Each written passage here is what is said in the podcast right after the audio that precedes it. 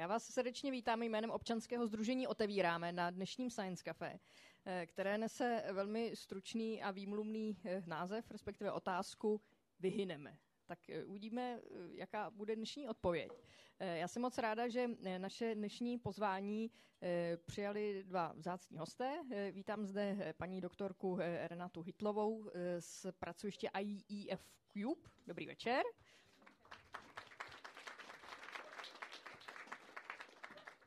Naším dalším hostem je pan profesor Jaroslav Petr. Dobrý večer. Dobrý večer.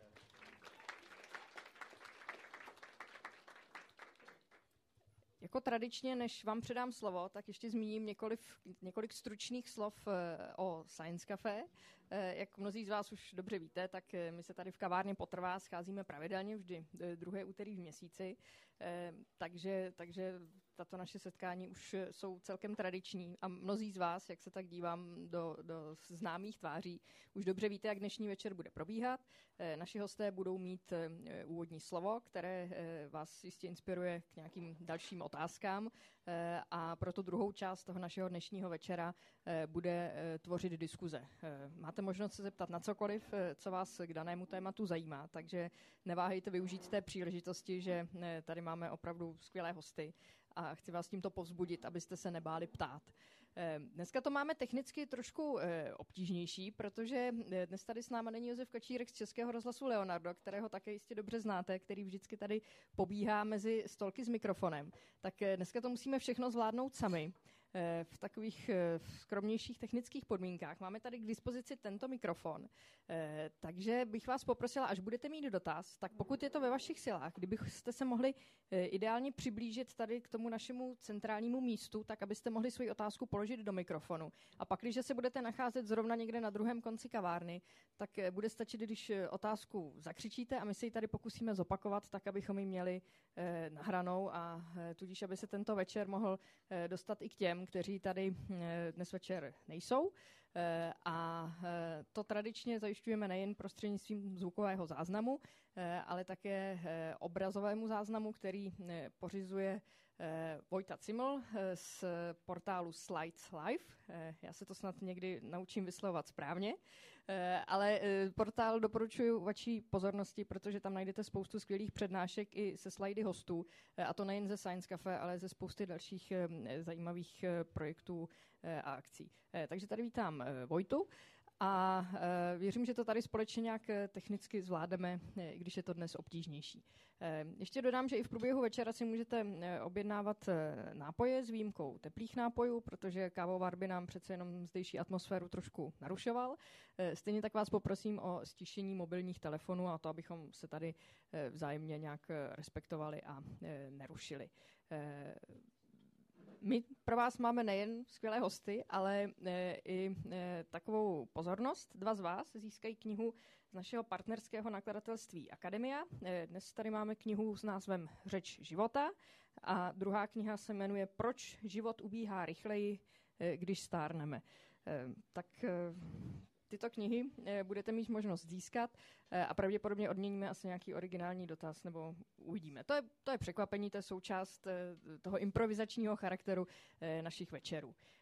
A kromě toho tady máme z nakladatelství Akademia také tři čerstvé knižní katalogy na nadcházející období. Nakladatelství Akademia vydává eh, řadu knih nejen, nejen s vědeckou tématikou, takže kdo z vás by měl zájem o katalog, tak máme tady tři kousky, které si tady můžete potom přijít vzít eh, a jinak je katalog ke stažení také na internetu. Tím jsem zmínila jednoho z našich partnerů a ráda bych touto cestou poděkovala dalším partnerům, kteří nám umožňují konání Science Cafe. Naším generálním partnerem je nadační fond Karla Janečka na podporu vědy a výzkumu a s organizací Science Cafe, abychom vůbec byli schopni tyto večery organizovat, nám eh, pomáhají také společnosti Lucky Lab, Horton International, eh, časopis Vesmír, eh, zmíněný český rozhlas Leonardo a zmíněné nakladatelství Akademia.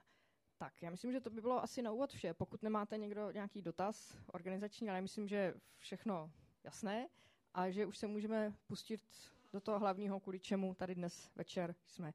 Takže já vám předávám slovo. Děkuju.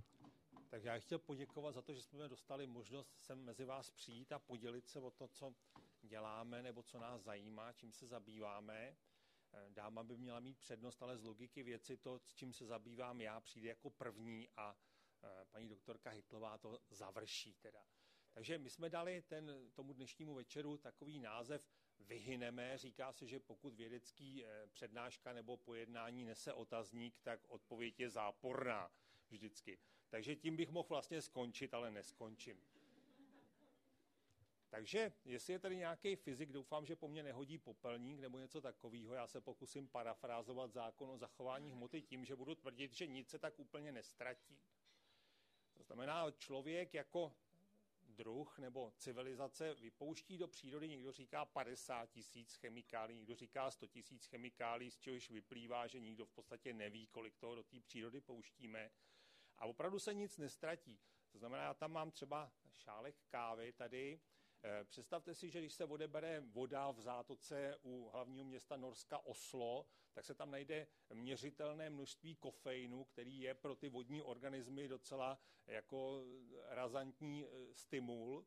A je to tím, že všichni ty obyvatelé toho oslopí nějakou kávu a nějaký čaj a nějakou kolu a něco z toho zmetabolizují v tom těle, ale zbytek toho vyloučejí močí a ono to přes odpadní vody a čističku odpadních vod doteče až do té zátoky a tam to teda se v tom šplouchají ty místní ryby a kraby a všichni tyhle ty živočichové. A zhruba asi tisícovka těch e, e, chemikálií, které vypouštíme do přírody, tak se označují eh, takovým termínem jako endokrinní disruptory. Endokrinní disruptory jsou v podstatě, zjednodušeně řečeno, jsou to jakýsi hormonální buldozery. Jsou to látky, které my teda pouštíme do přírody a oni tam v poměrně velmi malých nepatrných množstvích jsou schopní proniknout do organismů nejrůznějších, od bezobratlých živočichů až po člověka a nabourat křehkou hormonální rovnováhu. A tohle to je velice, velice nepříjemný. Je to věc, o který jsme donedávna moc netušili. A to z toho důvodu, že u všech chemikálí, který člověk vypou- vyrábí a vypouští do životního prostředí, tak se vždycky hledalo, jestli to náhodou není jedovatý. Že? A to se testuje tak, že se ta látka ředí, ředí, ředí a dává se to třeba nějakým buňkám nebo nějakým živočichům. A když se to dostatečně naředí, že už to nezabíjí ani buňky, ani živočichy, tak se řekne tak a v této koncentraci už je to relativně bezpečný, tak to vydělíme ještě deseti, aby jsme měli jistotu a tuhle tu koncentraci nízkou prohlásíme za bezpečnou a můžeme jít od toho, máme to vlastně vyřešený. A pak se ukázalo, že když to naředíte ještě stokrát, nebo tisíckrát, tak ta látka je pořád ještě není toxická, není jedovatá, ale začne se chovat jako hormonální buldozer, jako endokrinní disruptor v těch velmi nízkých koncentracích. Nemá to nic společného s homeopatí. A to je ten průšvih, protože se přestávaly ty látky testovat tam, kde přestávaly být toxický. A nikdo nešel na ty nižší koncentrace, kde se ukazují ty látky jako endokrinní disruptory. Takže třeba kadmium je toxický těžký kov, který máme stanovenou nějakou oficiální hranici, kolik toho smíte za den zbaštit, aby vás to neotrávilo, ale ještě v tisíckrát nižších koncentracích najednou není toxický, ale funguje jako hormon. A my vlastně nevíme, který všechny látky tuhle tu schopnost těch endokrinních disruptorů, těch hormonálních buldozerů vlastně mají.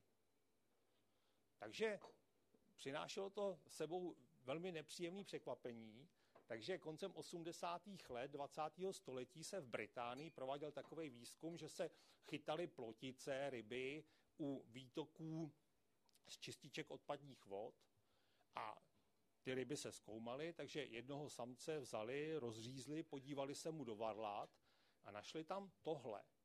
To znamená, tady máte část varlete, kde se produkují normálně spermie, tak jak to ve varletí bývá. A vedle toho máme cosi, co vůbec není spermie. To je v podstatě vajíčko, to je jikra.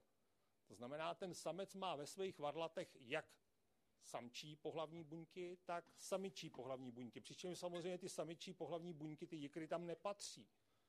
A je jasný, že takovýhle samec teda to s tou plodností asi nebude mít kdo ví jaký. Že jo? Takže z toho bylo velké zděšení, zjišťovalo se, jak je to možné, co se stalo. Zjistilo se, že proti proudu je teda fabrika, která vyrábí hormonální antikoncepci, tak se říkalo, ha, a je to jasný, že jo, někdy jim tam něco šplouchlo do té řeky a ty ryby to chytly a následky jsou takovýhle. Ale pak se ukázalo, že proti proudu ještě dál nad tou chemičkou, že ty ryby jsou postižený stejně a na jiných řekách, kde žádná taková fabrika není, jsou taky postižený stejně. Takže nakonec se ukázalo, že ten typ na hormonální antikoncepci nebyl tak úplně milný, ale ta cesta byla úplně jiná, než se myslelo.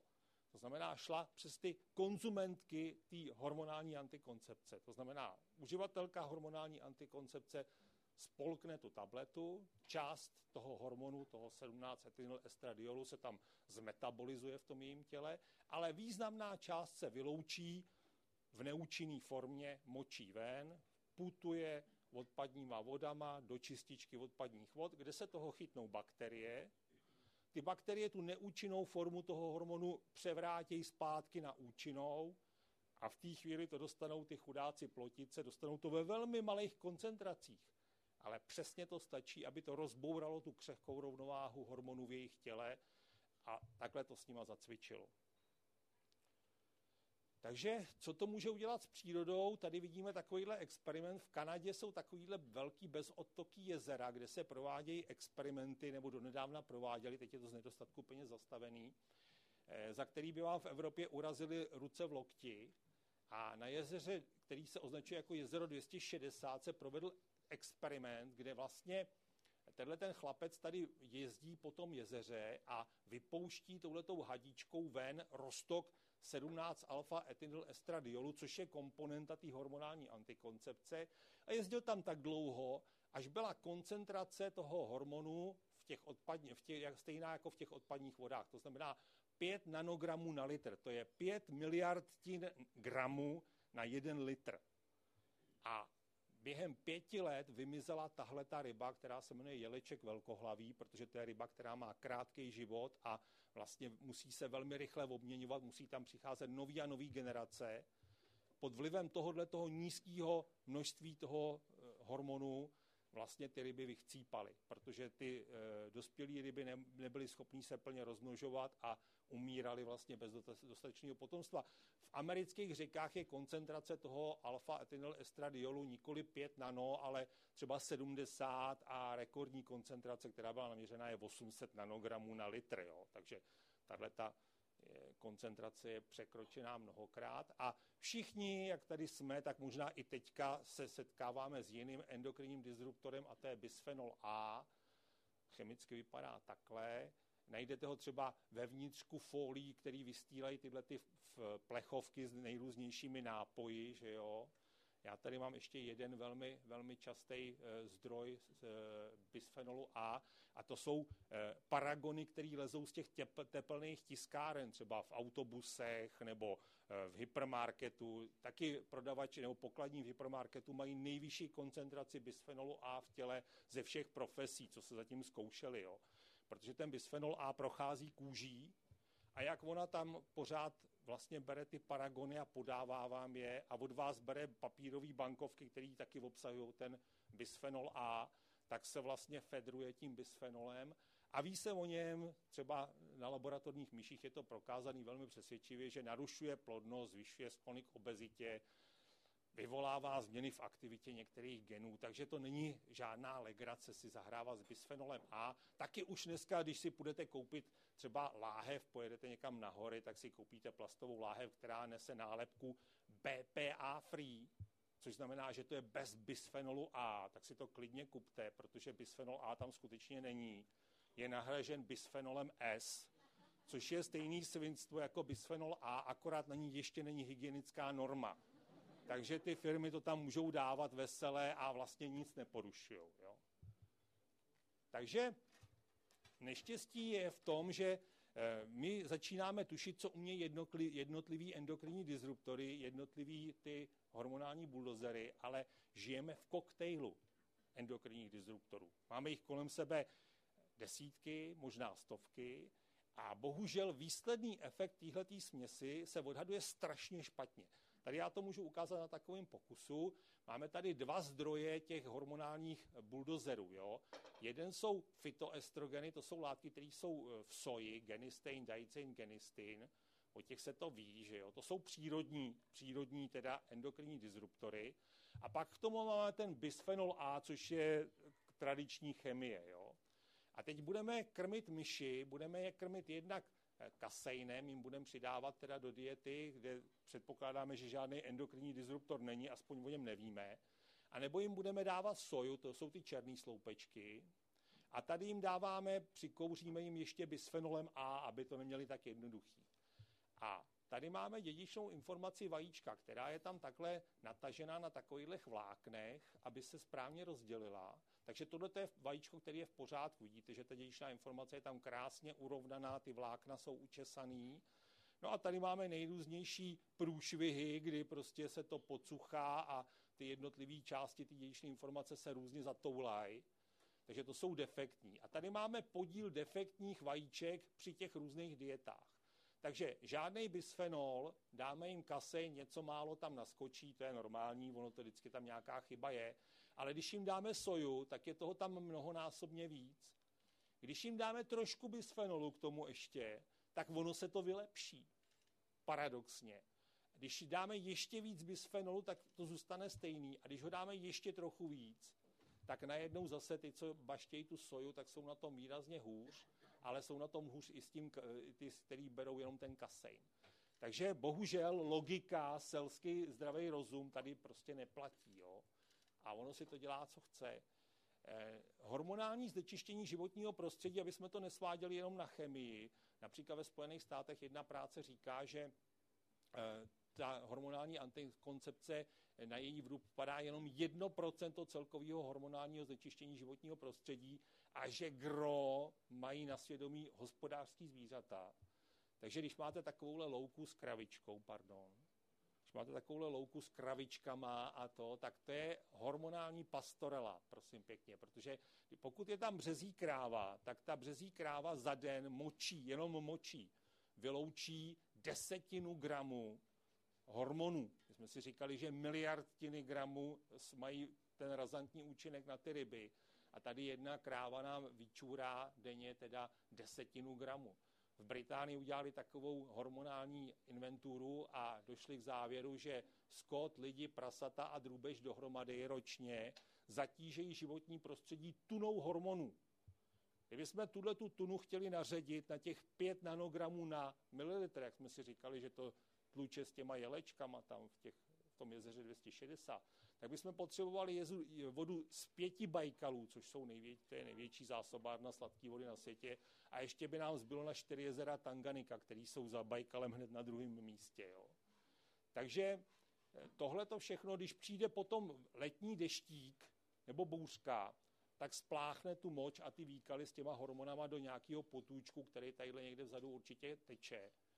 No a ty ryby dostanou takový hormonální šplou, že se z toho prostě můžou jim protočit panenky. Taky se třeba měřily eh, koncentrace hormonů v těchto těch potocích, které protýkají různýma pastvinama a naměřily se tam občas hodnoty docela drastický. Jedna z těch nejdrastičtějších eh, hodnot byla ale v případě, že ta kráva čůrala přímo na tu sondu, která to měřila. Takže Tady jsme teďka asi nastínili nějaký problémy, který určitě reprodukci volně žijících živočichů a zřejmě asi ani nás lidí dvakrát neprospívají. A je otázka, co s tím. Tak těch řešení, když vám někdo řekne, že složitý problém má jednoduchý řešení, tak buď o tom nic neví, anebo o tom něco ví a sleduje nějaký svůj vlastní cíl, který vám zapomněl nebo nechtěl říct. Takže tenhle ten komplexní problém samozřejmě nemá jednoduché řešení. Co je jasný, je, že musíme daleko důkladněji testovat všechny chemikálie, které používáme. A musíme je testovat i v těch nízkých koncentracích, kdy to vypadá, že už nejsou toxický. Musíme začít zkoumat to, co dělají ty látky, když jsou v různých kombinacích. Že jsme si ukázali, že se to prostě nedá dopředu vypočítat. Pokud najdeme nějakou látku, která je průšvihová, tak je dobrý se podívat, jestli bychom nemohli ji nahradit nějakou látkou, která je aspoň méně průšvihová. Není to vždycky jednoduchý. Jo? Takže třeba, já nevím, takový fungicidy, který eh, hubějí plísně a houby, které jsou na v mm, obilí, tak jsou samozřejmě endokrinní disruptory. Takže kdybychom je nepoužívali, tak bychom tam ty endokrinní disruptory neměli, ale rostly by nám tam plísně, ty plísně by produkovaly tzv. mykotoxíny a ty mykotoxíny jsou endokrinní disruptory. Takže je to z bláta do louže. Jo? Takže musí se velmi, velmi si to promyslet. A e, určitě je teda šance na dokonalejší čištění odpadních vod. Ukazuje se, že některé technologie, i dnešní stávající, tohleto odbourávají daleko líp než jiný. Jinak v současné době byl ve hře v Evropě e, nový předpis, který by měl povinně vlastně eh, čistit tyhle ty vody od endokrinních disruptorů, hlavně od toho 17 alfa etynyl estradiolu. Říkali jsme si, že to je zřejmě 1% celkového hormonálního zatížení, tak je otázka, proč k čemu by to bylo dobrý. Ukázalo se, že by to bylo tak drahý, že to Evropská unie neschválila za současného ekonomického stavu. Takže není to jednoduchý a eh, jaký to může mít na nás důsledky a jak se s tím poprat, tak to vám řekne paní doktorka Hitlová. Já vám zatím děkuji za pozornost.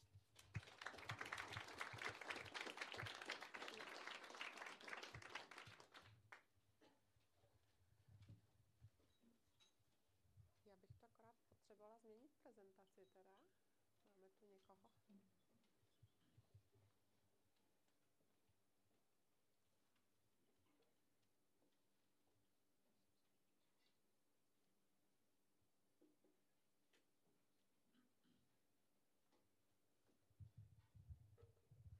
Tak vy jste si teďka vyslechli, co všechno na nás působí a bohužel je to pravda, takže já se ve své praxi nesadeně setkávám s těma důsledkama e, našeho životního prostředí a to je neplodnost. Neplodnost u lidí je obecně klasifikovaná jako nemoc, takže v rámci toho vznikla i e, odvětví medicíny, která se označuje jako e, asistovaná reprodukce nebo medicína pro asistovanou reprodukci. A bohužel těch klientů, kteří vyhledávají naše zařízení, je poměrně spousta.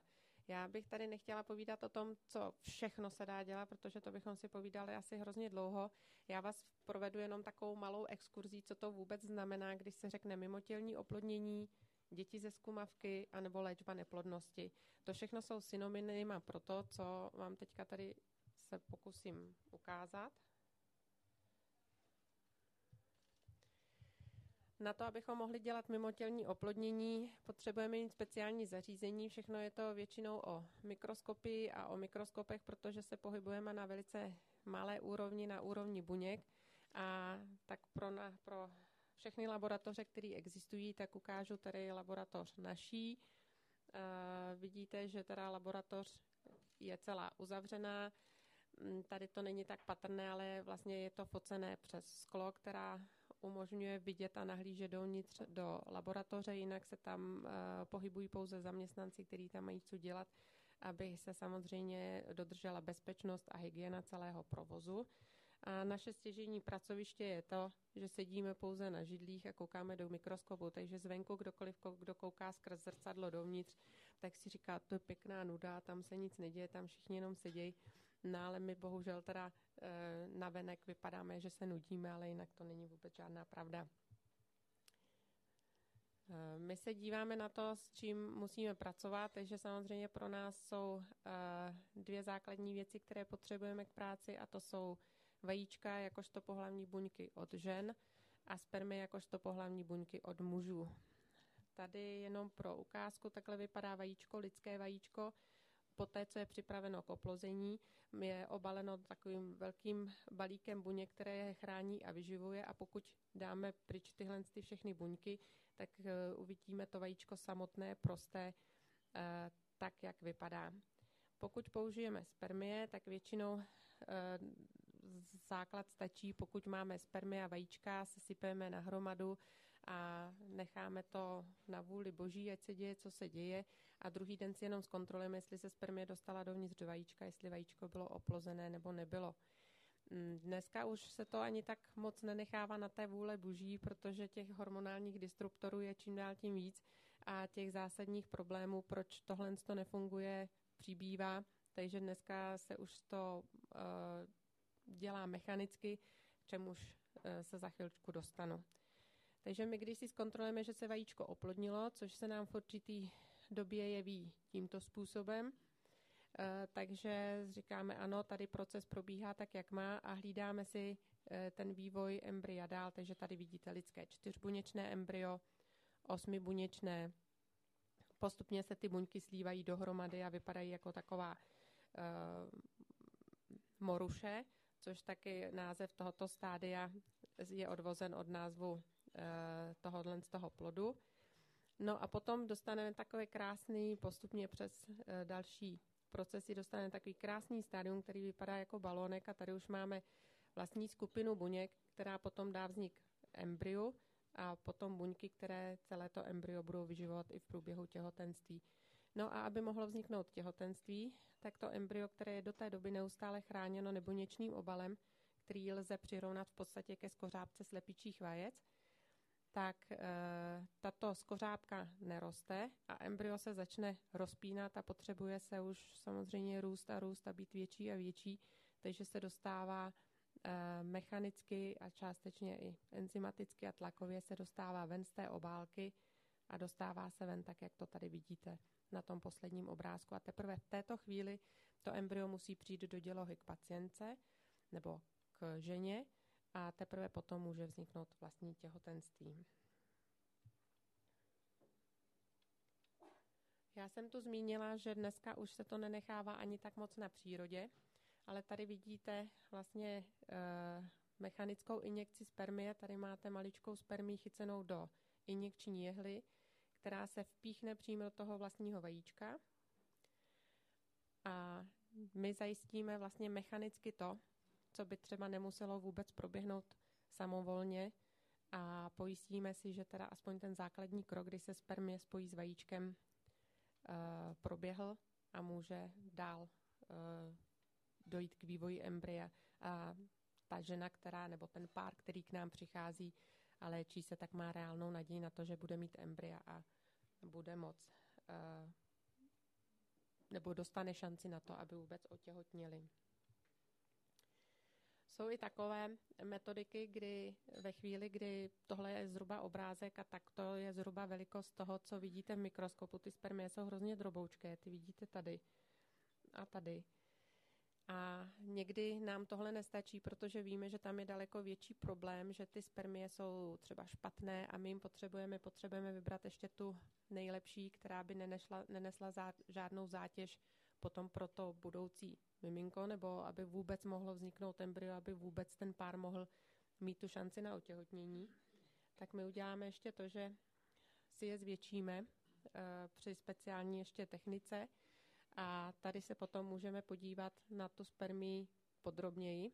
Takže tady vidíte jednu krásnou spermii a tady je potom zhluk spermí, které nesou různě, různě patvary hlaviček, mají tam spoustu vakuol uvnitř a to všechno způsobuje to, že ta spermie přináší chybu uh, do dalšího vývoje embrya. To embryo se třeba nevyvíjí a proto ten pár vůbec nemůže těhotnět a podobně.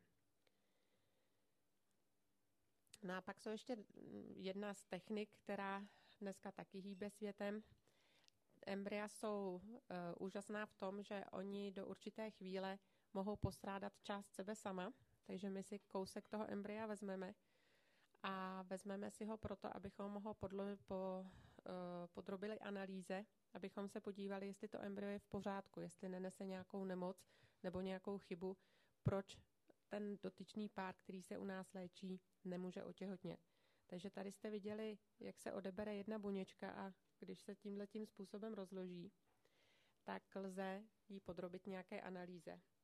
Je další možnost, že si z daleko většího stádia, z toho velkého zhluku buněk, odebereme část buněk, tady v tomhle případě ty buňky jsou maličké a my je nedokážeme samozřejmě oddělit jako jednu, jako takovou.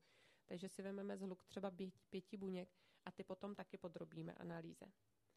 Ty analýzy jenom pro vaši představu vypadají například tímto způsobem, kdy my si vezmeme fluorescenční barvičky a zamíříme je na e, chromozomy, zamíříme je na hledanou podstatu toho problému, protože můžeme řešit třeba, že hledáme a chceme se vyvarovat toho, aby z potenciálního embrya vznikl třeba miminko, které je postižené Downovým syndromem. A my víme, že ten Downův syndrom je způsobený tím, že má e, tři chromozómy číslo 21, takže my si některé hledané chro a plus samozřejmě můžeme sledovat některé další chyby. Takže my si ty chromozómy označíme takhle barvičkou a vlastně analyzujeme, jestli to embryo má e, tu skladbu genetickou, kterou má mít nebo ne. Jsou další chyby. Můžeme se podívat také na to, pokud je e, v rodině Eh, těch pacientů nějaká genetická vada, která se dědí z pokolení na pokolení, nějaká nemoc, tak my se můžeme podívat zase trošičku jinak na to embryo. Můžeme použít takzvanou PCR metodu, což zní hrozně vznešeně a vypadá to strašně složitě, ale udělají to za nás, to je pro nás jenom to, abychom to přečetli nějakým způsobem a my zase víme, že ta choroba, která se v rodě dětí je něčím způsobena a je způsobena chybou ve psaném kódu, který máte zaznamenaný tady nahoře. A my se podíváme, jestli v daném místě ta chyba se nachází nebo nenachází a pokud tam není, tak víme, že to embryo je zdravé a můžeme ho teda použít pro transfer a pacientka má šanci, že bude mít zdravé dítě. Na tou poslední metodou je, že se můžeme podívat na uh, víc věcí dohromady a to už je zase Eh, složitější technika, která nám před, která my osobně říkáme systém teček. Eh, jsou to barevné tečky, která nám zase udávají eh, hodnotu té informace, kterou nese to embryo, které jsme analyzovali a můžeme zase říct, jestli je zdravé nebo není zdravé. No a protože většinou, většinou k nám pacienti přichází a bohužel ne vždy se podaří, aby otěhotněli hned na poprvé, Často těch vajíček samozřejmě získáme víc, získáme víc i embryí, takže my máme potom možnost takzvané kryokonzervace. Tady vidíte jeden z přístrojů na zamražování a vše se potom uchovává takhle v tekutém dusíku. No a mrazit vlastně pro ty pacienty můžeme do budoucna cokoliv. Můžeme zamrazit spermie, můžeme zamrazit embrya, Můžeme zamrazit vajíčka od pacientek a můžeme mrazit i testikulární tkáň, kde by se měly nacházet spermie a měly by se, můžeme mrazit i ovariální tkáň, kde se potom nacházejí vajíčka. Takže je to rychlý výčet všech metodik, které můžeme používat a různá kombinace těchto technik a různá kombinace přístupů k tomu potom může upomoct pacientkám nebo tomu léčenému páru, aby otěhotnili a neplodnost byla zlomena a měli dítě. Děkuji za pozornost.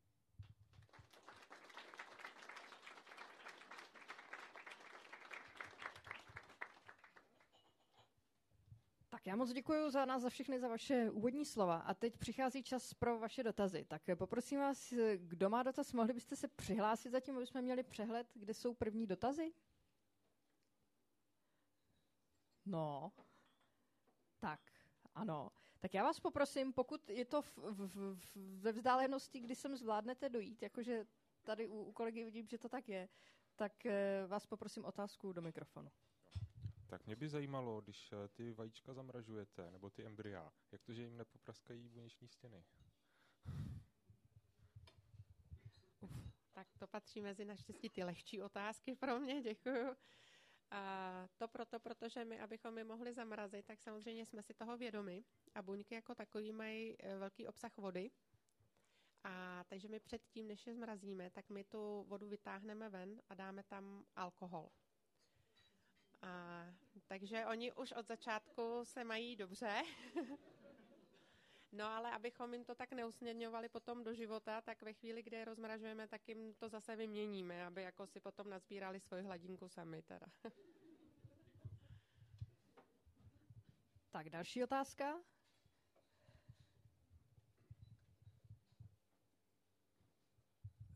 Vy jste říkal, že ty hormonální destruktory eh, začínají fungovat až ve velice nízkých koncentracích a když jste hovořil o těch krabách, jak splachují ty destruktory ve větších koncentracích, tak jestli to funguje taky tak, že eh, třeba v té vodě to nefunguje takhle jako ten destruktor, až teprve, když se to hodně naředí.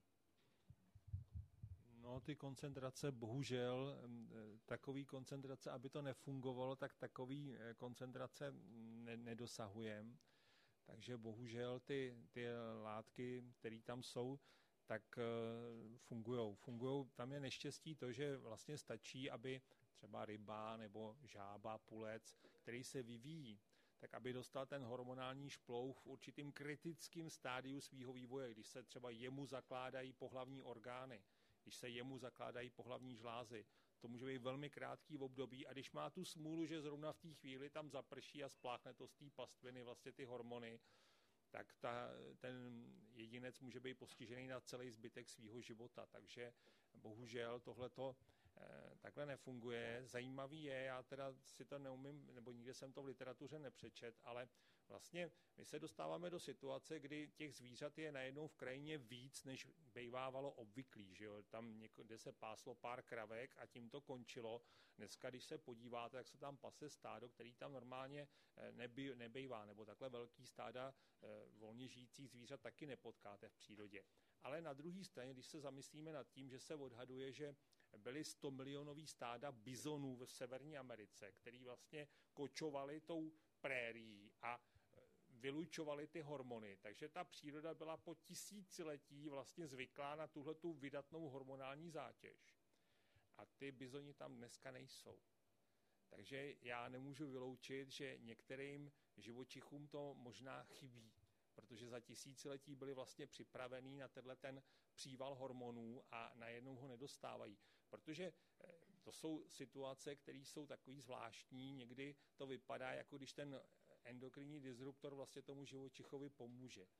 Když třeba budete mít eh, špačka a budete ho krmit žížalama, který předtím hormonálně nedopujete, tak zjistíte, že ten špaček líp zpívá.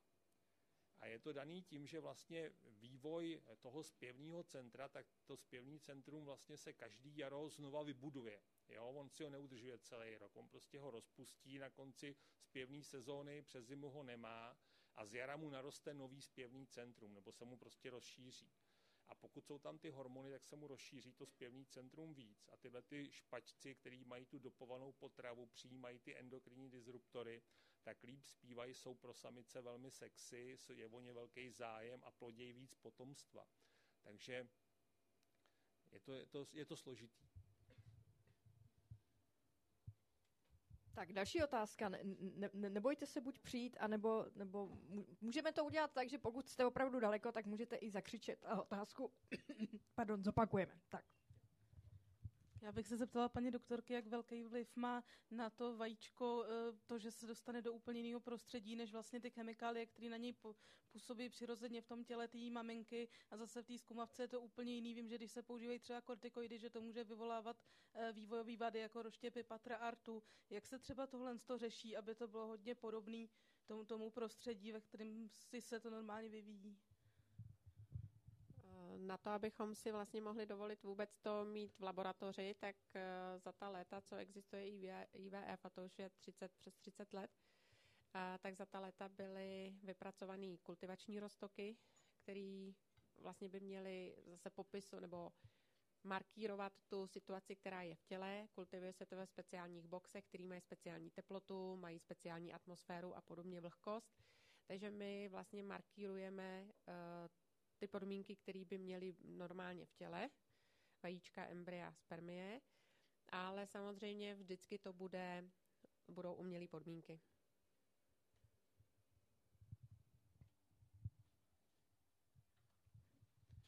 Dobrý večer. Eh, slyšeli jsme tady, že těch neplodných párů přibývá.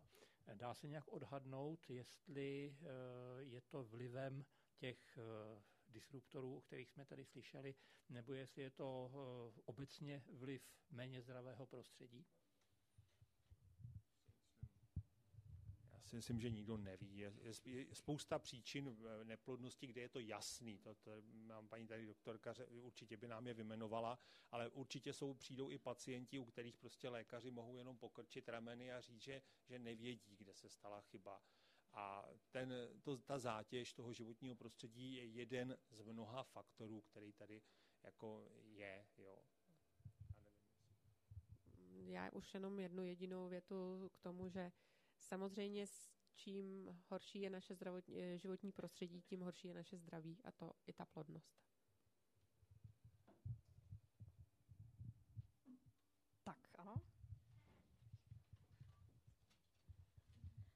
Večer, já bych se chtěla zeptat na ty genetické analýzy těch embryí, na jaká onemocnění jsou vlastně, řekla bych, která se dělají běžně a jestli jsou i nějaká nadstandardní vlastně, která si můžeme, řeknu, připlatit. A potom bych se chtěla zeptat na selekci pohlaví. Já vím, že v České republice je to zakázáno, ale třeba četla jsem mnoho článků o Číně, už z té jejich mentality vlastně uh, mám kamarádku z Číny, přes, přestěhovali se do Čech, protože vlastně měli jenom holčičku, tenkrát ještě mohli mít jen jedno dítě, chtěli chlapečka a vím, že prostě, nebo slyšela jsem, že tam se to provádí, ta selekce u těch, uh, u těch embryí, že prostě se to embryo zabije, nebo jak, jak bych to řekla, tak jak to vidíte, kam, kam až to může dojít třeba i tady v Čechách nebo v té Evropě, případně v Americe. Děkuji.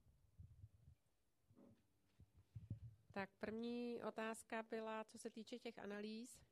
Uh, tak první, uh, po každý je to jiný objekt, na který se díváme. První je, že můžeme hledat uh, chromozomální aberace, to znamená, my se můžeme podívat na počet chromozomů a můžeme hledat ty nejčastější, které jsou známý, jako je Downův syndrom, Edwardsův syndrom a podobně. Potom samozřejmě existují de novo, eh, nově vzniklé eh, odchylky od počtu chromozomů, takže to se samozřejmě zjistí taky. To je jedna část. Dá se, jako druhá část se dají řešit translokace, to znamená, že části těch chromozomů, protože chromozomy většinou asi nejznámější znáte chromozom ve tvaru písmene X, který tak i vypadá. A ty nožičky toho X, eh, když si ho představíte, tak ty nožičky mohou se někdy odlomit a můžou se vyměnit s nožičkou od některého jiného chromozomu. Tomu se teda říká translokace a ty se dají řešit taky tohletou metodikou, že se na ně můžeme podívat a můžeme říct, ano, tady ta translokace je nebo není, s určitým omezením samozřejmě. No a ta poslední skupina Eh, skupina pacientek, které z toho můžou benefitovat, to jsou pacientky, kde se cílí na monogenetické onemocnění. Takže když to přeložím pro, tomu asi rozumíte, tak když to přeložím pro ty ostatní, ve chvíli, kdy máte jakoukoliv chorobu, která se vyskytuje u vás, třeba napadá mě, já nevím, třeba napadá mě beta-talasémie, která je poměrně známá, Eh, tak na beta-talasémii se můžou dělat taky testy a můžou se udělat vlastně markery pro tu vlastní chorobu jako takovou a může se potom hledat ta choroba u těch vlastních embryí. Um, vysvětluje se to hrozně těžko, pokud k tomu není, uh, není moc background, ale v podstatě je to, už se nehledají chromozomy jako takový, ale hledají se potom genetické podstaty toho vlastního onemocnění. To se musí, to se, a to se musí navíc, ta, eh, ta diagnostika se musí postavit přímo pro ten pár, takže se bere krev, testuje se to na leukocytech a podobně, aby se prostě zjistilo, že to, co budeme hledat, tak nám to bude chytat tu chybu. Takže to se musí postavit pro každý pár osobně. A tu druhou to bylo selekce pohlaví. Selekce pohlaví se samozřejmě nedělá, protože ale poprav, takhle, popravdě řečeno, eh, ta technika existuje. Při každém, při každém, při každém vlastně tomhle tom screeningu můžete, nebo při každém tom hledání můžete najít i to pohlaví. Využívá se to pouze tehdy, pokud je tam nějaká choroba, která je vázaná na pohlaví. To znamená, že nemocní pouze kluci, nemocní pouze holčičky a podobně. Ale pokud si někdo přeje mít kluka nebo holku, tak za tímto účelem se ta selekce pohlaví neprovádí. A e, je to v podstatě jenom etická zásada, která se udržuje zejména v Evropě. E, jak je to v Americe? Amerika je země nedozírných možností, takže tam určitě najdete centra, který to dělají. Já bych se nedivila, někdy byste to centrum našli i v Evropě, ale bude to dělat spíš pod rouškou něčeho jiného a nebude se tam a priori jednat o to, že je to selekce pohlaví. Ale bohu, bohužel nebo pohudík u části těch technik, kdy se díváte na podstatu toho embrya, tak znáte i pohlaví. Já vás poprosím aby, na mikrofon. Jenom se chci zeptat, že když teda vybíráte přímo tu spermii, tak to vezmete jenom náhodou nějakou, nebo prostě náhodou. Dobře, děkuji. My, my ji nepoznáme. Ty spermie jsou všechny stejný, takže my nevíme, která je která a bereme ta, která je nejlepší, nejhezčí.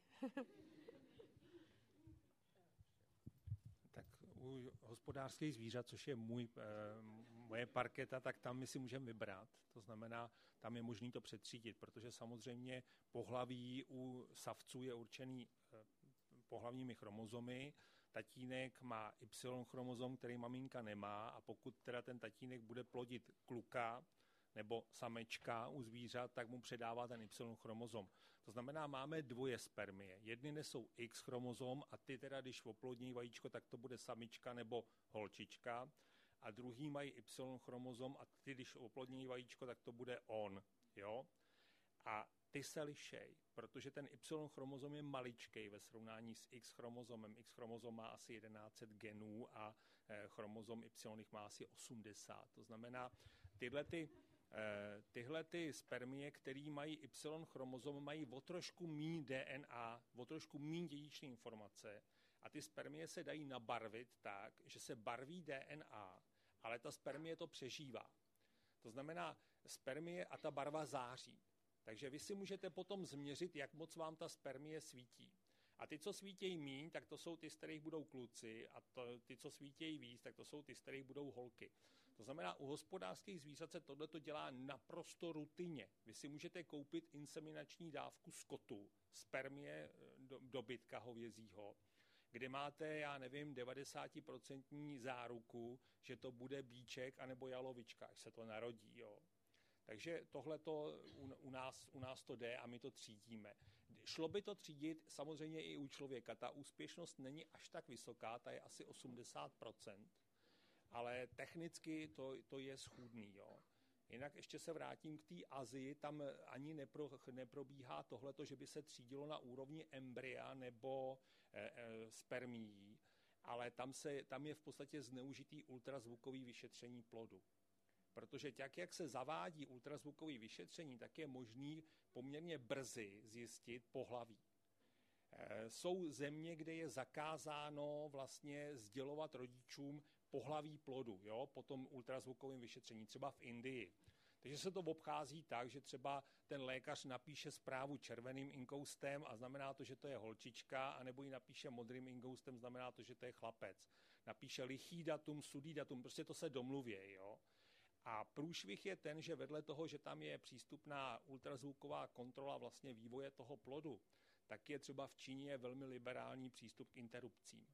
To znamená, oni, otě, ta, ta žena otěhotní, jde na ultrazvuk, zjistí, že budou mít holku, což je v Číně nežádoucí, že jo, tam jsou daleko víc ceněný kluci, takže jde na interrupci. Otěhotní po druhý má znova holčičku, znova jde na interrupci a čeká, dokud nebude čekat chlapce. To je ten problém. To znamená, v Číně je třeba obrovský posun. V dospělé populaci je málo holek, prostě málo ženských.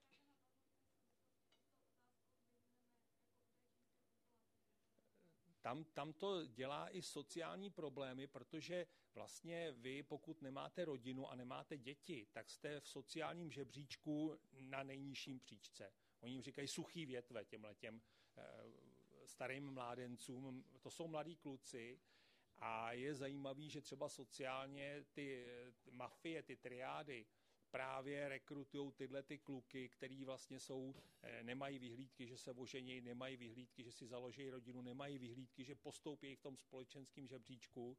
To znamená, ve chvíli, kdy on se zapojí do té kriminální struktury, tak vlastně eh, získá majetek, stane se atraktivní, nějaká ta holka ho klofne a, a on vlastně jako postoupí.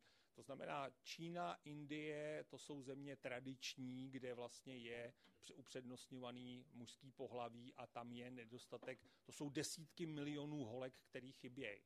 Jo, to je tam historicky, prostě tam už říkalo se tomu, s, myslím, studená koupel, když se narodila holka, tak ji prostě strčili do sudu s vodou a dokavačili bublinky, tak ji tam drželi, že jo? takže pro utopení se říkalo studená koupel. Dokonce jeden čínský císař vydal edikt, ve kterým zakázal vlastně pod trestem, myslím, eh, tří let nucených prací vraždu novorozenců ženského pohlaví, nezabralo to. Pomohlo až zřízení sirotčinců, kde vlastně ty rodiče mohli ty nechtěné holky vlastně odložit a ty holky vlastně nezatěžovaly ten rodinný rozpočet eh, v Indii, třeba pořizování věna takovéhle věci, ale v té společnosti zůstaly. Protože zase odvrácenou stranou tohohle toho nedostatku holek jsou dětský sňatky. Vy chcete tomu svýmu kloučkovi zajistit nevěstu, no tak to domluvíte s tou sousedovi s holčičkou prostě i když je jim šest, že jo. Únosy a takovéhle věci, to tam prostě, takže to má, a takhle, s tím, že se v obě zavádí ultrazvuková kontrola plodu, tak se v podstatě tenhle ten fenomen šíří do nových zemí, kde dřív nebyl. To znamená, v současné době je na vzestupu třeba ve Větnamu, v Kazachstánu, v zemích, kde to do nedávna nebylo problém, tak to problém začíná být. A já bych k tomu doplnila ještě poslední věc, že ale problém, eh, ta technika, i kdyby tam byla, možná tam je povolená, možná není, to, abych pravdu řekla, to nevím, ale i kdyby tam byla, tak oni by si přišli pro toho kluka a nepřišli by si pro tu holku, že jo. Tam je problém v tom, že tam je to kulturně založený, celý tenhle ten problém a dokud se nezmění, nezmění vnímání té společnosti, kulturní vzdělanost těch lidí a podobně, ale to je zase prostě běh na dlouhou trať, takže tam se nezmění tahle situace vůbec.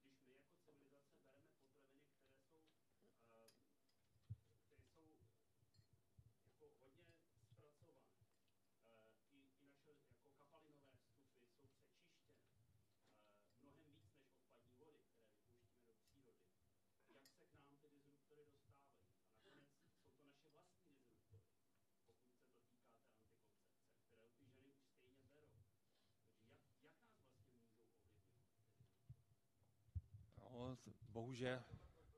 Takže eh, tady je otázka, jak nás můžou ovlivňovat disruptory, když žijeme vlastně v prostředí, který velmi dobře kontrolujeme. Potraviny máme eh, velmi hygienicky kontrolovaný, máme je přečištěný a jak se to může stát?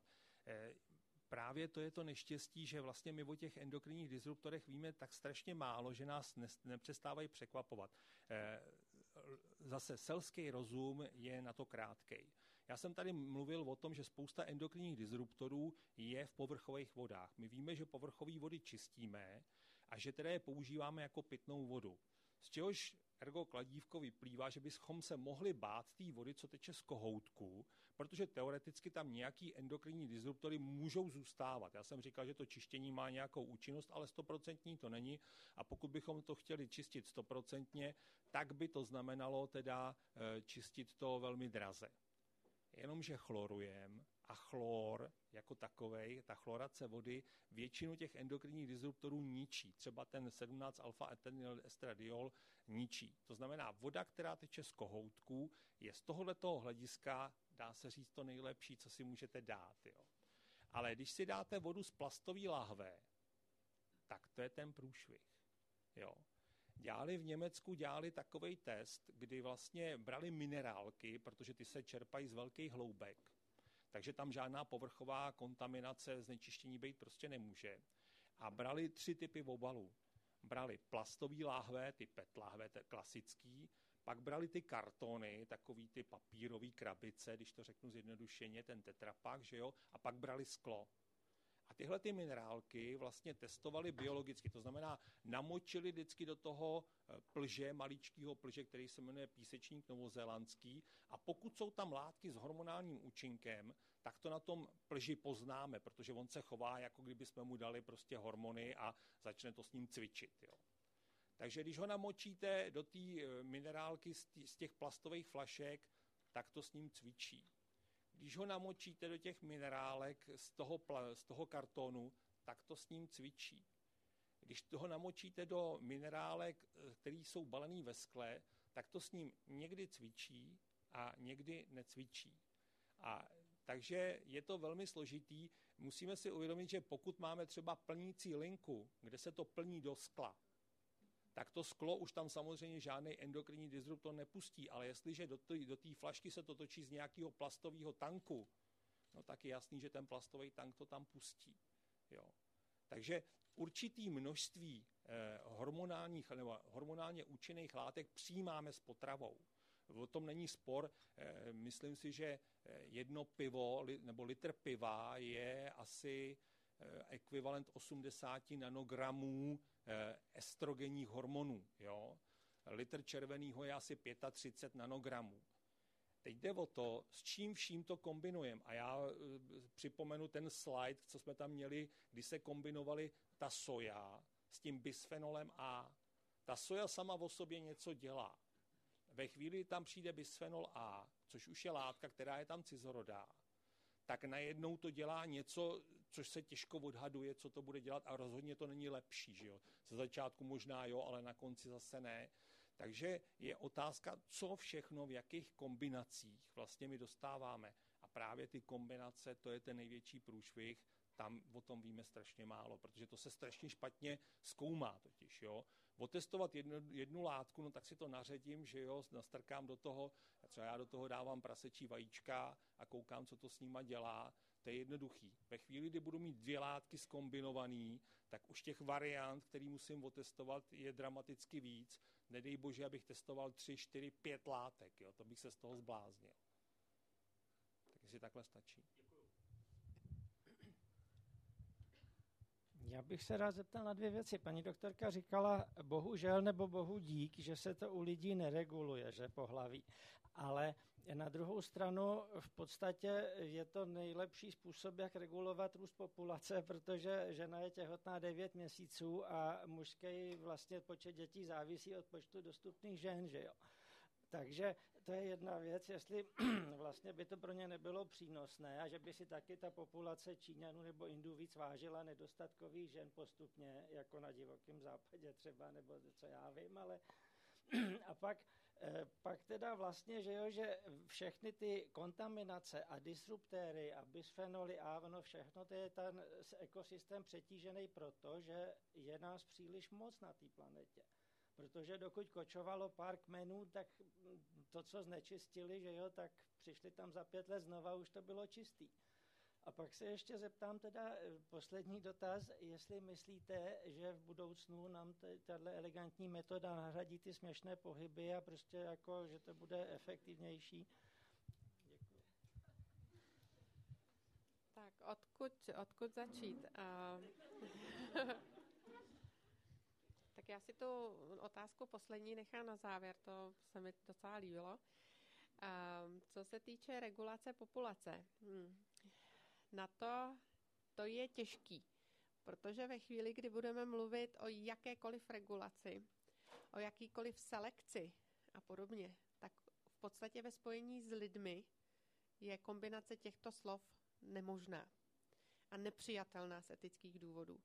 A i to bychom se vraceli někam do minulosti a e, všichni to tak cítí. A nikdo nikdy neřekne, jasně, budeme selektovat lidi, byť za dobrým účelem.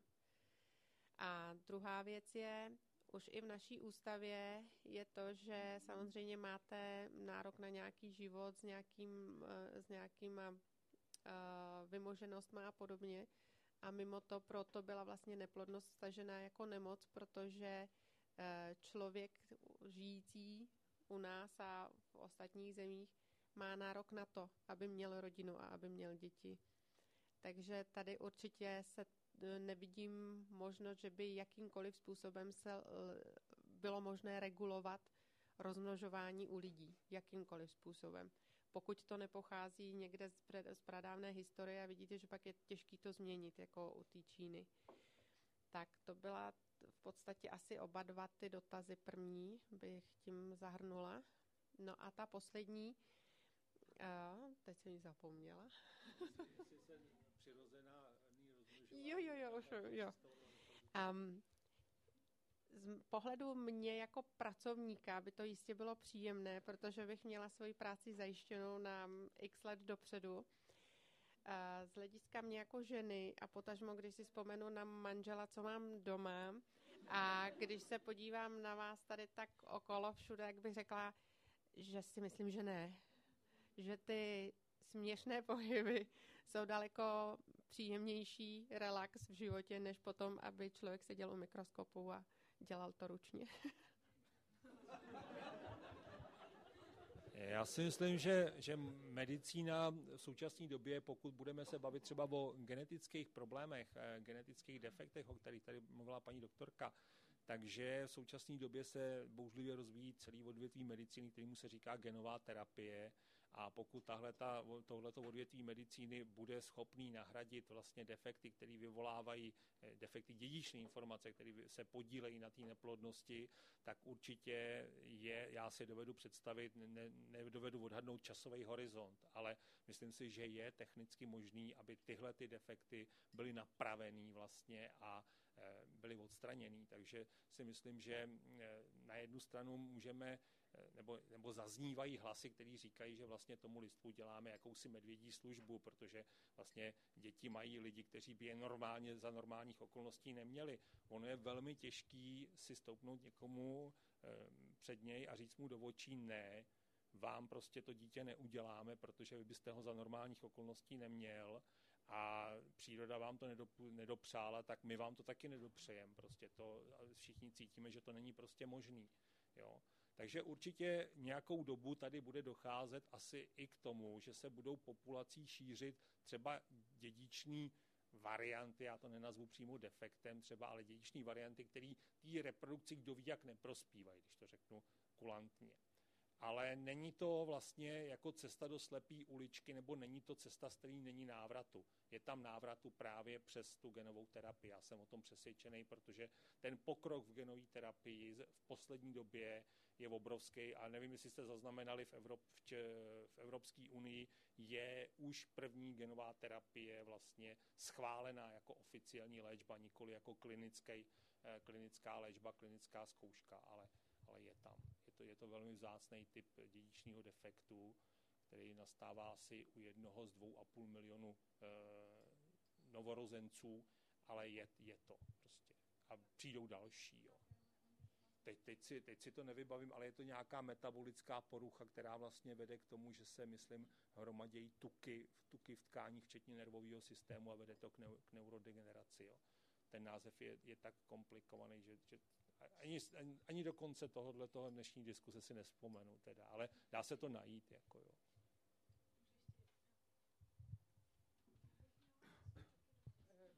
Se chci zeptat, jaká je taková věková hranice, kdy ještě je to jako etický nebo i z těch zdravotních důvodů a různě, kdy se to ještě dá províst to umělé oplodnění. Děkuju. Tak ono je to dokonce daný u nás zákonem dneska už. Takže umělé oplodnění může podstoupit někdo, kdo je dospělý, to znamená hranice věková je 18 let a ten strop je ve 48 letech, 49 letech. Tedy ještě, pardon, jenom, a ta věková hranice je ku podivu, teda nebo z biologického hlediska pro mě to není ku podivu, ale jinak samozřejmě let, kdo by mohl říct, že je to jenom ku podivu, eh, je daná u žen, není daná u mužů jo, protože... Ano, je to chyba, protože se ukazuje, že staří otcové plodí děti, které mají daleko větší výskyt genetických defektů, to je prokázaný. Jo.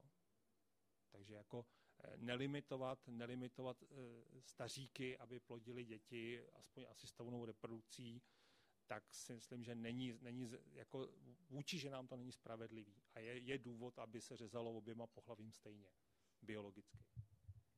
A souhlasím naprosto, je to přesně tak. Je stanovená třeba v programu dárcovství, je, pokud chcete být dárkyně vajíček nebo dárce spermí, tak tady je daná hranice pro oboje pohlaví teda, takže u žen je to do 35, u muži je to do 45.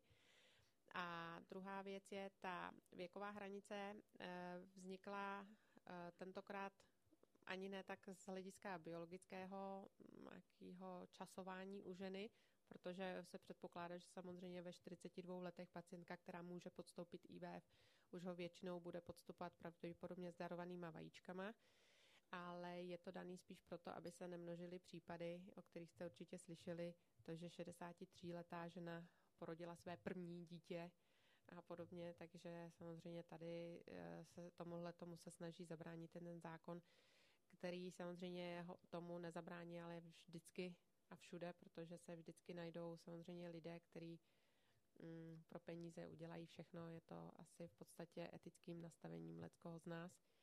A tak jako u hospodářských zvířat existuje spousta technik, které se dají velice lehce aplikovat na lidi, nebo víceméně lehče, lehce, eh, tak jsou to techniky, které se u lidí prostě nepoužívají. Vys selekce spermí nebo dělení spermí podle toho, jestli to je mužská nebo ženská spermie, to samozřejmě lze provádět i u lidí.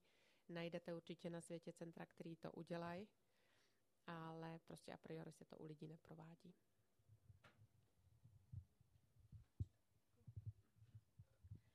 Dobrý den, já bych se chtěla zeptat uh, ohledně dvojčat při reprodukované ne, oplození, že se traduje, že při takovém oplození je větší pravděpodobnost dvojčat, narození dvojčat a vlastně proč se to děje a jestli je to pravda. Děkuji. Je to pravda, musím to potvrdit. Eh, rodí se více dvojčat po mimotělním oplodnění, ale musím zdůraznit, jsou to většinou dvojvaječná dvojčata. Nejsou to jednovaječná dvojčata, i když samozřejmě tady ten výskyt těch jednovaječných dvojčat je taky o něco vyšší, ale jenom lehce. A je to proto, protože ve chvíli, kdy ten pár přichází k nám eh, na terapii nebo na léčbu, tak většinou vzniká větší množství embryí a většinou se jich víc než jedno transferuje. Říkám tady záměrně teď v tuto chvíli víc než jedno, protože s postupem času, jak IV vznikalo, tak se taky upravoval počet těch embryí, které se transferovalo, takže uh, jsou doby, kdy se transferovalo i šest embryí takže tam byla potenciální možnost, že by mohly vzniknout šesterčata, ale protože to bylo v drahných dobách, kdy IVF jenom začínalo a ještě mm, se samozřejmě tam čekalo na posun, tak jako ve všech odvětvích, eh, takže ta úspěšnost byla relativně nízká, takže se to mohlo praktikovat tímto způsobem. Dneska v podstatě centrum, které je eh, validní, které ví, co dělá, má dobrou úspěšnost a je odborníkem, na svém poli, tak ví, že transferuje jedno až maximálně dvě embrya. Ale protože pořád se transferují alespoň ta dvě embrya, tak pořád je tady ta možnost, že budou vznikat dvojčata. Jinak světový rekord jsou osmerčata po IVF ve Spojených státech.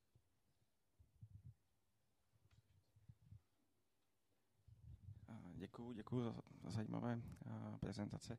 Já jsem se chtěl zeptat, uh, jaký je vztah uh, vědy a té politické praxe, když se podíváme na otázku endokrinních disruptorů a třeba jejich omezování, protože pokud vím, tak v Evropské unii se o, o nějaké regulaci endokrinních disruptorů hovoří už zhruba 15 let a během té doby Česká republika vždycky v podstatě stála v opozici nebo minimálně nebyla tím z těch progresivních států, jako například skandinávské státy. V jiných zemích, ve Francii, ve Spojených státech, ve Skandinávii, je řada vědeckých iniciativ za zákaz ať už jednotlivých endokrinních disruptorů, ať už to byl ten uh, bisphenol a parabeny a podobně. A v Česku jsem zatím nic takového uh, nezaznamenal.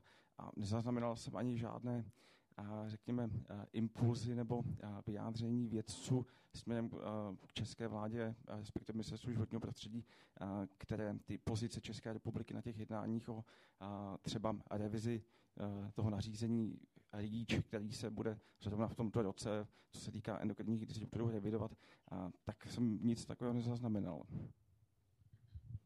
přiznám se, že politika není moje parketa, takže, takže těžko můžu posoudit. Myslím si, že český vědci dělají, co se týče endokrinních disruptorů, dobrou vědu teda. Eh, máme tady několik pracovišť, které se tím zabývají a dělají to opravdu velmi dobře. Takže my určitě přispíváme k nahromadění těch nebo získání těch informací, abychom vůbec věděli, co jsou endokrinní disruptory. A fakt je ten, že mm, nejsem, nejsem si jistý, že, že by Česká republika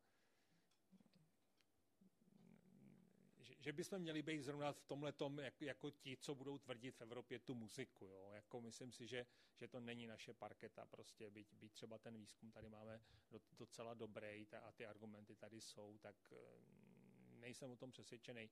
Myslím si, že ty, že ty akce na zákaz endokrinních disruptorů, že jsou často podložený nikoli biologicky, ale že jsou podložený právě politicky, že se hraje třeba o ty eh, etynyl estradioly a o tyhle ty věci a eh, přitom vlastně je to menšinová zátěž toho životního prostředí, ale je to populární, ví se o tom, je tam možný získat zákazem těchto těch látek ty politické body, tak se do toho jde. Jsou tady látky, které prostě jsou stejně, stejně závažné nebo závažnější a nikdo to neřeší. Jo. Já třeba si myslím, že to, ta zátěž eh, z chovu hospodářských zvířat je velmi významná a ne, nevím, že by ji řešil někdo v Evropě vůbec. Jako jo. A kdyby to slyšel náš pan ředitel, já jsem z výzkumního ústavu živočišní výroby, že jo, tak by asi se mračil, že jo, když je to tady říkám. Takže eh, tohleto si myslím, že nevím, ne, ne, ne, nemyslím si, že to, je, že to je chyba, že se v tom neangažujeme. Ukazuje se, že i ta Evropa k tomu přistupuje velmi, bych to řekl, mně se to nelíbí prostě ten přístup, protože se eh, vytrhávají jednotlivý, jednotlivý problémy a snažíme se to prodat, ale třeba teďka víme, že ten bisphenol S je opravdu průšvih a eh, je ticho po pěšině, že jo, prostě jako nikdo to neřeší a, a necháme ho tam a, a bude v kojeneckých lahvích, že jo, tady jsme odstranili bisphenol A, tak teď tam budeme mít bisphenol S, ale prostě nikdo to neřeší, protože oni tam něco dávat musí, ten bisphenol A tam nebyl zbytečně, že jo. Takže když se řek, když si já vidím u Hudyho flašku bisphenol A free, tak jsem si říkal, výborně je to bez... A pak jsem si říkal, no jo, ale jako tam přeci za to musí něco přijít, že jo? ten tam nebyl jen tak, jako ten tam nebyl pro srandu králíkům. Takže nejsem, nejsem přesvědčený prostě o tom, že, že ta doba je, je zralá na to, abychom ze znalosti věci skutečně do toho sáhli a řekli tak a tyhle látky zakážeme, za spoustu z nich nemáme náhradu prostě. Jo?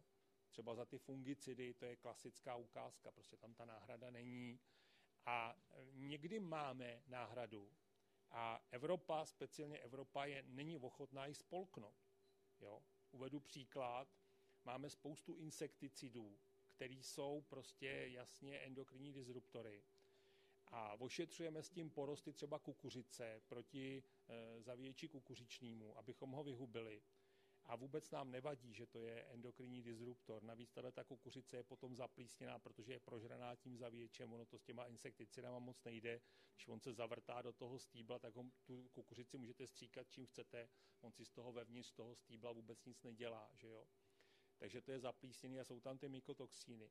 Máme geneticky modifikovanou kukuřici MON 810, která vodolává vlastně těmhletěm zavěčům, není prožraná, není plesnivá a nemusí se stříkat těma insekticidama.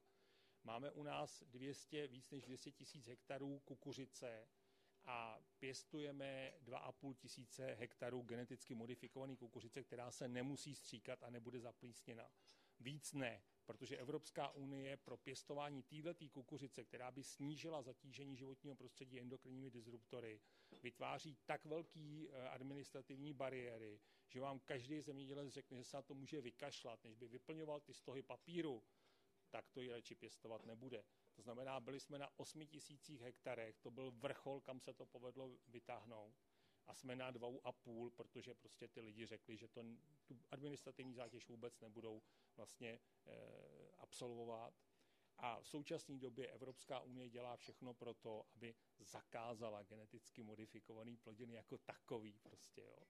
Takže eh, mně to přijde, ty, tohleto, takový ty výkřiky do tmy, že teď zakážeme 17 alfa etynyl estradiol a uděláme spoustu dobrýho pro životní prostředí, takový jako trošku gesto na efekt.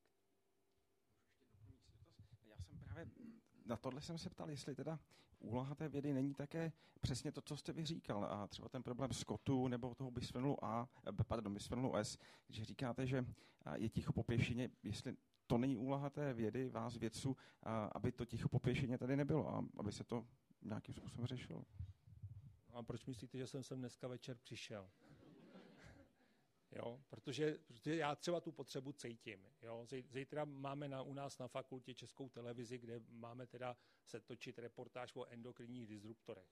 Jo, takže jako, jako děláme, děláme a myslím si, že je daleko důležitější, než abych s tím šel do parlamentu České republiky a snažil se přesvědčit nějakého poslance, nebo šel za europoslancem, tak je daleko důležitější, když to řeknu takhle lidem a vy si to řeknete svým známým a e, já třeba hrozně rád přednáším pro učitele středních škol, protože každý učitel má ve třídě 30 dětí a těch tříd má několik a každý rok se mu tam obmění nový a nový.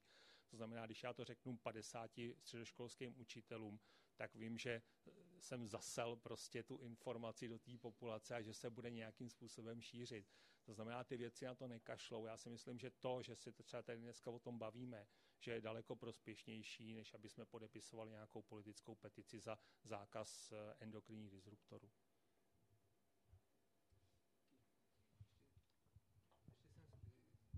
Své otázce, kterou jsem vám položil, tak jsem eh, neobdržel od vás úplnou odpověď. Můžu několik doplňujících vám dát teda ještě. I, i třeba ten bisfenol S nebo bisfenol A, to je jedno, to není hormon, to je chemická látka teda, je to tak? Ano. Ano, a vy jste říkal, že teda eh, funguje jako ten destruktor až ve velice nízkých koncentracích, je to pravda? Ano. Takže nepomůže, když se to vyčistí, eh, pro, pro, proředí, pročistí a začne to fungovat právě v těch velmi nízkých koncentracích, ano? Nebo v těch vysokých, třeba ten bisfenol ve vysokých koncentracích nebude fungovat. jiný, jiný ale nebude to ten destruktor. Nebude to endokrinní disruptor, ale bude to třeba toxický. Ano, na rozdíl třeba od těch antikoncepčních látek, který třeba se vylučují močí, tam nezáleží na té koncentraci, a při vysokých koncentracích bude vždycky destruktorem. Můžu, můžu to? Je to složitý v tom, že představme si tu buňku, že dostává hormon jako signál, jako zprávu 17 eh, etynylester, to je jedno. Prostě ta látka, ta buňka vnímá některé látky, které my, když se na ně chemik podívá, tak by řekl, to nevypadá jako hormon. Ale ta buňka je tak blbá, prostě když to řeknu, že si to splete. A moment. A ta buňka na to má antény, kterým říkáme receptory. A teď jde o to, kolik tam té látky přichází. A je to jako když já na vás budu šeptat, tak vy řeknete, cože? A když na vás budu křičet, tak si zacpete uši. To samý dělá ta buňka. To znamená, ve chvíli, kdy tam jde nízká koncentrace, tak ta buňka si může dokonce dosyntetizovávat ty receptory, to znamená zabudovává další antény, aby jí ten signál neuniknul.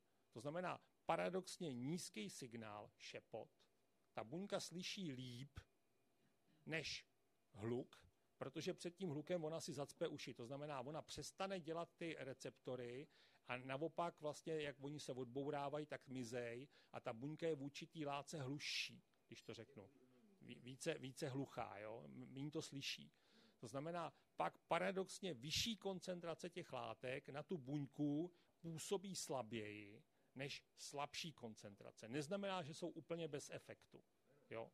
Teď už je to jasný.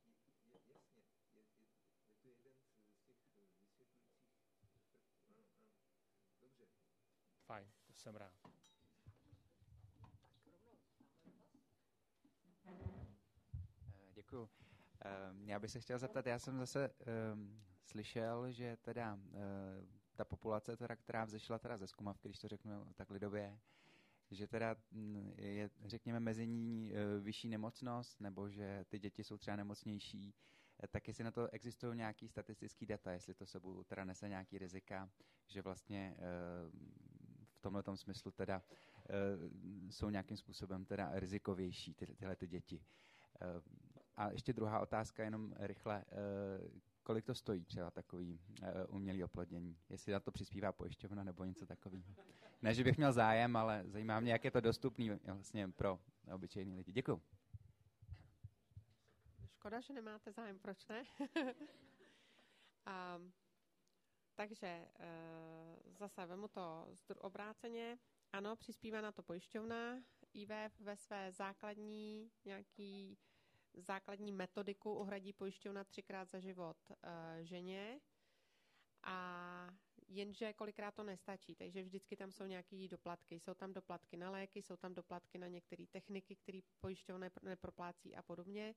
Kolik to stojí? No, um, můžete se dostat, eh, řádově se budete pohybovat vždycky v desetitisícech a můžete se dostat i do těch vyšších sfér jako 100 tisíc a podobně. Záleží na tom samozřejmě, co všechno uh, se musí provést a v jakých centrech samozřejmě se to provede. A samozřejmě záleží na tom, uh, let, kdy to ty páry většinou počítají, kolik už do toho investovali, než otěhotnili. Takže ne vždycky se to povede na poprví a ve chvíli, kdy máte dva, tři pokusy, tak už se vám tam zase uh, ty peníze sčítají a vkládáte do toho daleko víc. Je fakt, že uh, je to drahý, ale bohužel je drahý i to, co vlastně to centrum nebo co ta léčba obsahuje, takže tam jsou taky velké peníze. A na druhou stranu eh, je velice jednoduchý si potom spočítat, kolik ale budete investovat potom do toho dítěte. to bude taky drahý. tak. Um, tam je samozřejmě nejdřív se, uh, nejdřív bylo strašně nadšení, že vůbec umíme léčit neplodnost, někdy, kdy vznikalo IVF a podobně. A postupem času se začaly vynořovat uh, vlastně studie, které se zabývají uh, tím, jak ty děti vypadají po té, co se narodily. Bohužel se na to nemyslelo hned od začátku, což asi bývá vždycky. Takže dneska se dě, začínají teprve ty statistiky, které sledují děti od jejich narození až třeba po 5, 10 let, 15 let vývoje a další, co nám ještě dneska chybí, protože sice je to už 30 let, což vypadá hrozně moc, ale nám chybí ty generační studie. To znamená, my nevíme, co, jak se to bude projevovat v dalších generacích a podobně. Nebudu zapírat, že samozřejmě existují práce, které poukazují na to, že měli třeba soubor, kde našli nějaké odchylky i třeba ve sležení horního pletence u nezásadní samozřejmě, ta ruka vypadá furt stejně, ale že tam jsou drobné odchylky třeba ve složení horního pletence, Eh, končetiny, nebo často se říká, že ty děti jsou hyperaktivní. Ale na to zase existují další studie, které poukazují na to, že studie, která řekla, že to dítě je hyperaktivní, mohla mít špatné soubory a porovnávala neslučitelné. Jo? Takže popravdě řečeno existují nebo existují neustále takový ty varovné zvony jako pozor, pozor, Eh, musíte přece jen k IVF přistupovat ne jako něco, co je normální, co je běžný.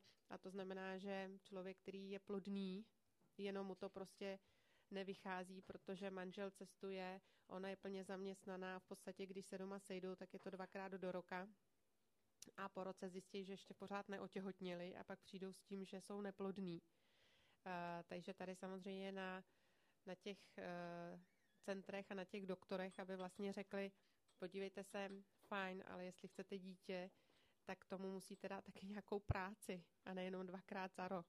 To bohužel asi pravděpodobně nevíde.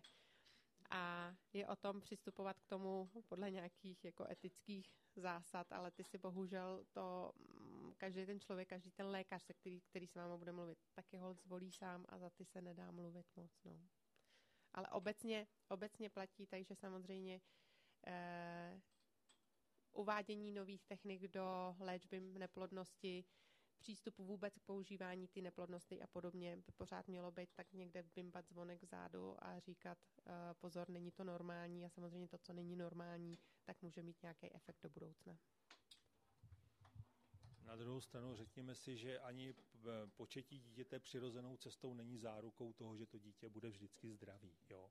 To znamená, máme nějakou úroveň výskytu jakýchsi potíží u novorozenců a teď je otázka, jestli to, co pozorujeme, že se zdá, že je častější po asistované reprodukci, jestli je to náhoda a jestli příčinou toho zvýšeného výskytu je skutečně to, že to je, dítě bylo počatý asistovanou reprodukcí. Protože to, že to vychází statisticky průkazně odlišný, neznamená, že ten faktor je příčinou. Jo? Prostě e, příčinná souvislost a korelace matematická, to jsou dvě odlišné věci. Takže myslím si, že e, těžko říct, že, že bychom řekli, ano, silně to omezíme, protože tam je jakési zvýšené e, riziko výskytu jakýchsi defektů. Asi by byla chyba. Na druhé straně si myslím, že je velmi důležitý, aby ti rodiče, kteří do toho do té asistované reprodukce jdou, tak aby si i oni teda věděli, do čeho jdou se vším všudy. To znamená, aby tam byl takzvaný poučený souhlas. A což není vždycky jednoduchý, protože tam můžou být, to neznamená, že ty lidi, který, kterým se to snažíte vysvětlit oni to nechápou, jsou hloupí. Ale představte si, že přijde eh, právnička s atomovým fyzikem, který měli biologii naposledy na základní škole. A ani jeden z nich není hloupej, ale vysvětlit jim věci, které se týkají biologie, tak jak jsme to tady třeba viděli, nemusí být úplně jednoduchý. Jo? To znamená, na to je opravdu, jako, na to zase musí být postupy a jsou na to postupy, že jo, jak vysvětlit lajkovi v podstatě biologickému tyhle ty složitý věci, aby to pochopil a věděl, do čeho jde. Jo. Já teda ještě jeden dotaz. A vy jste tady naťukla dobu, kdy k vám ten pár například přijde, že teda nemůže otěhotnět. Jaká je ta doba, kdy vy už to vnímáte, jako že ten pár má opravdu problém? Že například měsíce pár snaží otěhotnět, nejde mu to, přijde za váma, vy mu řeknete, snažte se dál, a nebo přijde například za rok a vy mu řeknete, jo, to už je problém, budeme to řešit. Kdy je ta hranice? V podstatě taková e, nepsaná pomůcka je, že pokud se pár snaží, opravdu snaží, to znamená ne dvakrát za rok, ale opravdu snaží Eh, o dítě po dobu jednoho roku a neotěhotní, tak potom se už může mluvit o neplodnosti.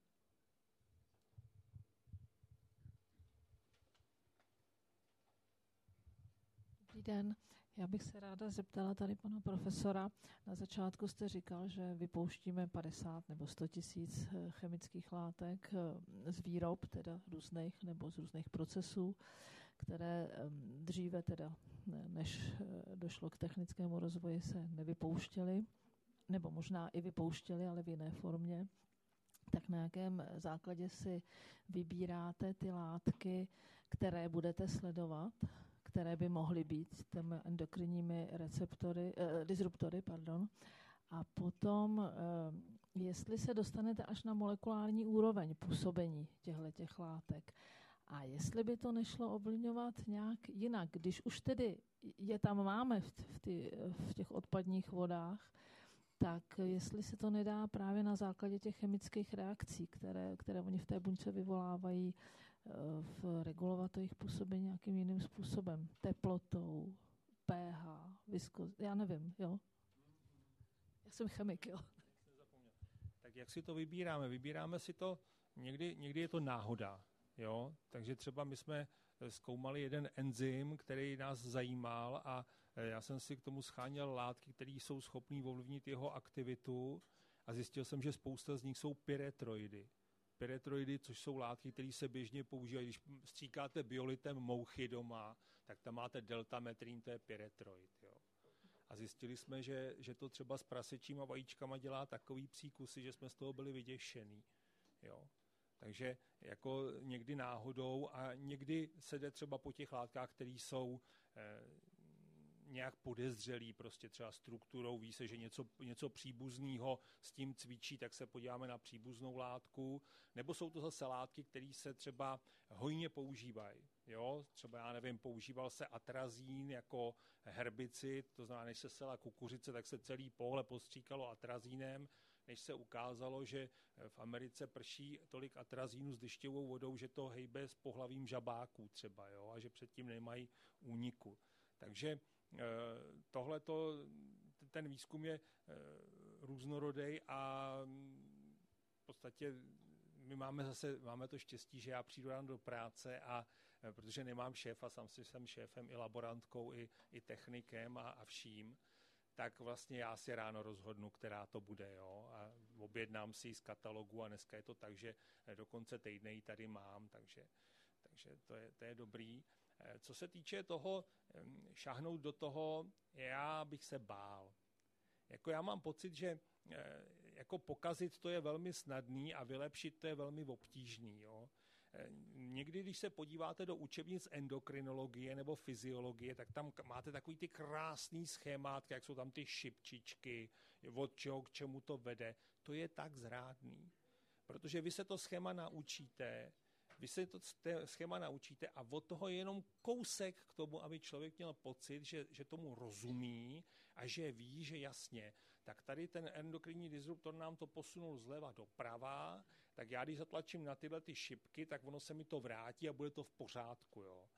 Já mám obavu, já se někdy, když eh, tohle vysvětluju studentům, tak, si, tak používám přirovnání k rybářské síti, kterou takhle hodíte tady, kdybychom vzali rybářskou síť a takhle ji s muchlanou hodili tady na podlahu, tak ten endokrinní disruptor funguje asi jako kdyby jsme zatáhli za jeden ten uzlík. My víme, že když zatáhneme za jeden uzlík, že se to tam celá ta síť nějak posune, ale nejsme dopředu schopní odhadnout, co se posune málo, co se posune víc, co se posune nahoru, co dolů, co doprava, co doleva. A stejný je to s tím hormonálním systémem. Ten je tak komplikovaný, navíc je propojený na nervový systém, na imunitní systém. To je trojnožka, na který ten organismus stojí. A ve chvíli, kdy my tam v dobrý víře, že něco vylepšujeme, do toho šahneme, tak za to platíme. Já jsem se tady zmínil o těch špačcích, který líp zpívají, protože mají větší, mají, jsou náchylnější k infekčním chorobám, mají narušenou imunitu. Jo? Platějí za to prostě narušenou imunitou. Takže já, jo, takže jako já bych se bál. Fakt bych se bál a netrouf bych si říct, tady ten endokrinní disruptor necháme a dáme tam něco jiného a ono se to vylepší. Já, já bych si to netrouf teda. Ještě bych se zeptal, eh, kolik těch destruktorů je v těch plastových rozvodech vody, ze kterých pijeme? Nevíme. Neví, nevíme, nevíme, co tam všecko já, já, já nevím, kolik, jestli, jestli jonty mědí v určitý koncentraci. Nevím, ne, to, přiznám se, že nejsem odborník na pitnou vodu. Plastový láhve, to je, to je, to je průšvih. To jsou jiný plasty, ale to jsou jiný plasty, než je, než je PET, že jo. Já, já nevylučuju to, že se to ví, ale, ale já to teda určitě nevím. To, to, to teda můžu garantovat. Já to nevím. Já to nemám, to, tohle jsem nečet, jako nemám načtený, bohužel.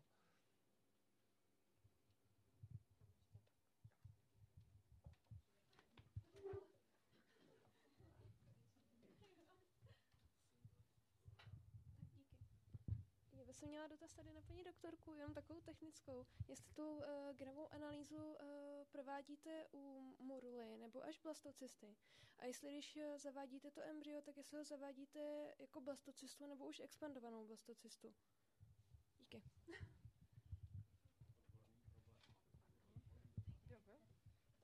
Tak to znělo hodně odborně, tak nám napověste. Já se s tím zkusím vypořádat, abych vypadala jako odborník. A ne, e, existuje několikero materiálu, který si můžeme vzít na tu analýzu. První je z vajíčka, polová, polová buňka, to je malý odpad genetický u vajíčka, nebo embrya, který mají zhruba 8 buněk, to je to, co jste tam viděli na uh, videu, kdy se bere jedna buňka z osmibuněčného embrya, a nebo potom až den pátý, kdy vzniká blastocysta, což je útvar toho balónku, která má třeba zhruba 100-160 buněk, různě rozmístěný do dvou skupin. A záleží na tom, co chcete hledat a jakou techniku na to zvolíte. A záleží, eh, kdy se zavádí to embryo zpátky. Můžeme ho zavést od dvoubuněčného embrya až po blastocystu kdykoliv když odmyslím, jestli na tom chci dělat analýzu nebo ne. Ale od dvoubuněčného embrya ho můžu zavést, což se běžně v praxi dělalo zhruba před 30 lety, se zavádělo dvou až čtyřbuněčné embryo. Dneska si každá ta laboratoř zvolí, zvolí svoji politiku podle toho, co chce. Třeba za naší laboratoř my necháváme embrya kultivovat až do dne pátého a transferujeme ty blastocysty, ty velká embrya. Ještě nějaký dotaz, ano? Já bych měla dotaz na ty disruptory. Pokud jsme se teda o nich teď dozvěděli, tak co bychom mohli dělat, aby jsme se jimi nechali co nejméně ovlivňovat? jestli třeba nekupovat pití v petlahvích, nebo co prostě dělat.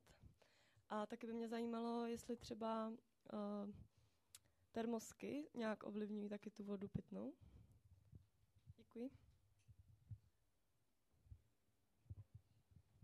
Myslím, že když si párkrát za rok dáte, vemete láhe, koupíte láhev s minerálkou nebo, nebo s balenou vodou, tak že to s váma nezacvičí, jako jo. Ale eh, ve chvíli, kdy vidíte rodiny, které tahají prostě balíky balené vody a nepijou v podstatě nic jiného přesvědčení, že tím úžasně prospívají svýmu zdraví, tak si myslím, že, že to teda není adekvátní. Jo? A mm, já piju vodu z vodovodu a myslím si, že to není špatná věc, a, ale třeba balený vodě se nevyhnu, protože když někam jedete, tak si nemůže, tak se ne, netočím z kohoutku do, do petlahve, protože by to bylo zbytečný, že jo, z té petlahve mi to tam stejně přeleze.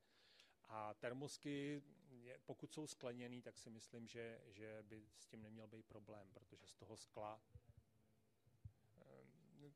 kovy, pokud záleží asi, co to máte za kov, to se nikdy většinou nedočtete, co tam je za kov, že jo? Pokud by tam byla třeba, budete mít nějakou čínskou termosku a budete tam mít zrovna třeba to kadmium, ale jsou i jiný těžký kovy, které fungují jako endokrinní disruptory. Oni ty těžký kovy sami o sobě nejsou nic, co by jako člověk měl baštit, že jo, požít si z hlubokého talíře, ale ani v těch nízkých koncentracích, které jsou podle eh, těch regulí Světové zdravotnické organizace považovaný za bezpečný, ten denní příjem, že jo, takzvaný nejvyšší povolený, tak eh, ani to není o, o co stát. To znamená, eh, ale vy nemáte kontrolu. Vy si koupíte termosku třeba kovovou a, a nevíte, co všecko vám do toho leze. Že jo? Samozřejmě, že e, záleží i jestli teda tam máte horké nápoje nebo studené nápoje do horkých nápojů, to evidentně leze víc, to třeba i z těch plastů. Ale je prokázaný, že i když to je studený a máte třeba flašku s tím bisfenolem A, tak po týdenní mm, pití máte asi třikrát vyšší koncentrace bisfenolu A v organismu, než jste měla na, na začátku toho týdne. Jo. Takže jako ten přísun těch, těch endokrinních disruptorů může být poměrně, poměrně vydatný. Takže vyhnout se tomu ve chvíli, kdy nevíme, které všechny látky e, jsou endokrinní disruptory a ve chvíli, kdy nevíme, jak fungují ty koktejly, tak je to velmi těžký, abych řekl, že to je téměř nemožný. Takže já se přiznám, že se snažím dělat osvětu, eh, co se týče endokrinních disruptorů. Část našeho výzkumného programu je zaměřená na endokrinní disruptory, ale když piju, mám žízeň, tak na endokrinní disruptory nemyslím. Teda.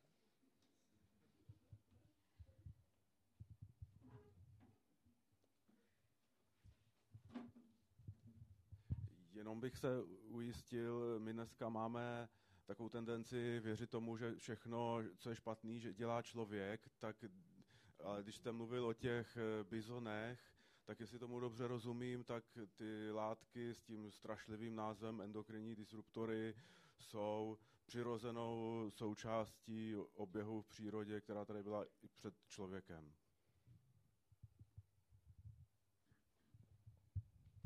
jsou, to jsou dvě otázky.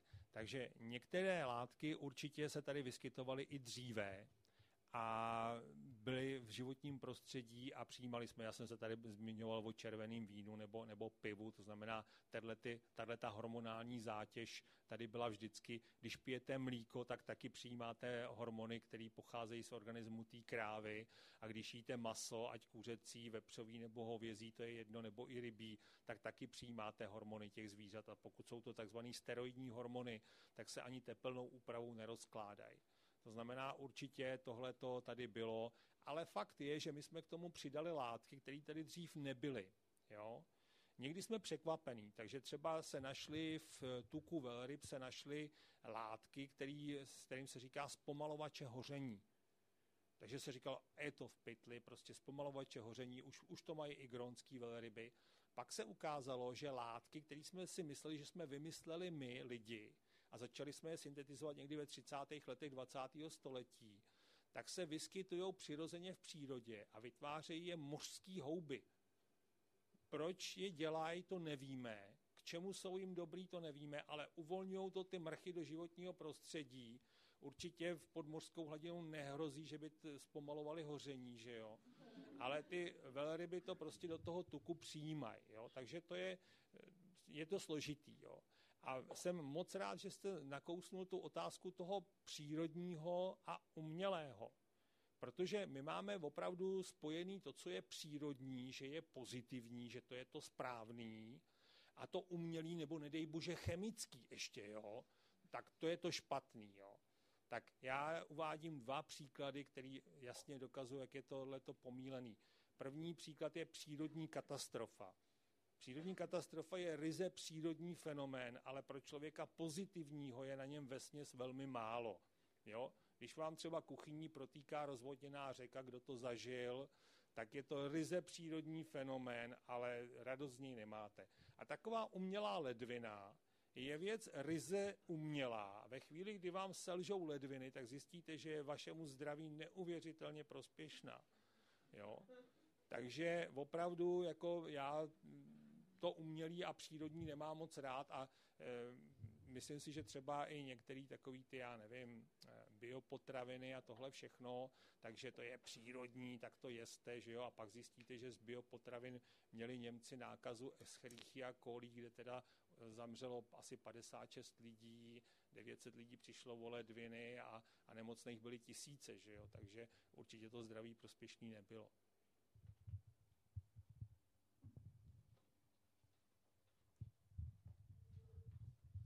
Bych se ještě chtěla zeptat k tomu bisfenolu A. Já jsem viděla dokument, eh, že kromě té obezity, že v Americe byla studie, že způsobuje u kojenců, když měli kojenecké láhve s tím bisfenolem A, eh, že u chlapců způsobuje takovou feminizaci, že vlastně eh, do, doporučovali ty bisfenol A free láhve, nebo oni teda doporučovali především skleněné láhve a vyvářet je pravidelně.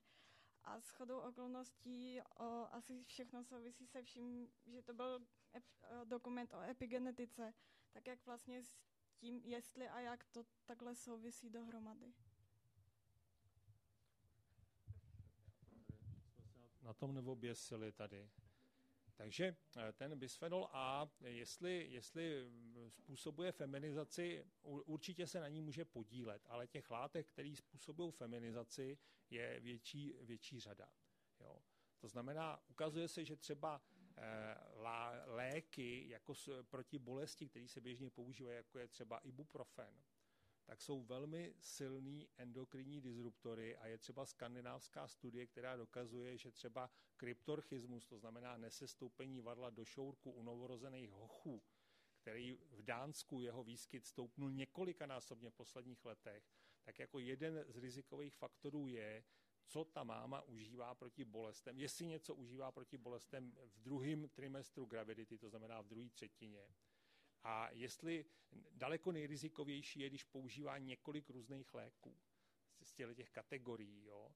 Takže tam potom roste riziko kryptorchismu třeba 16krát u těchto populace.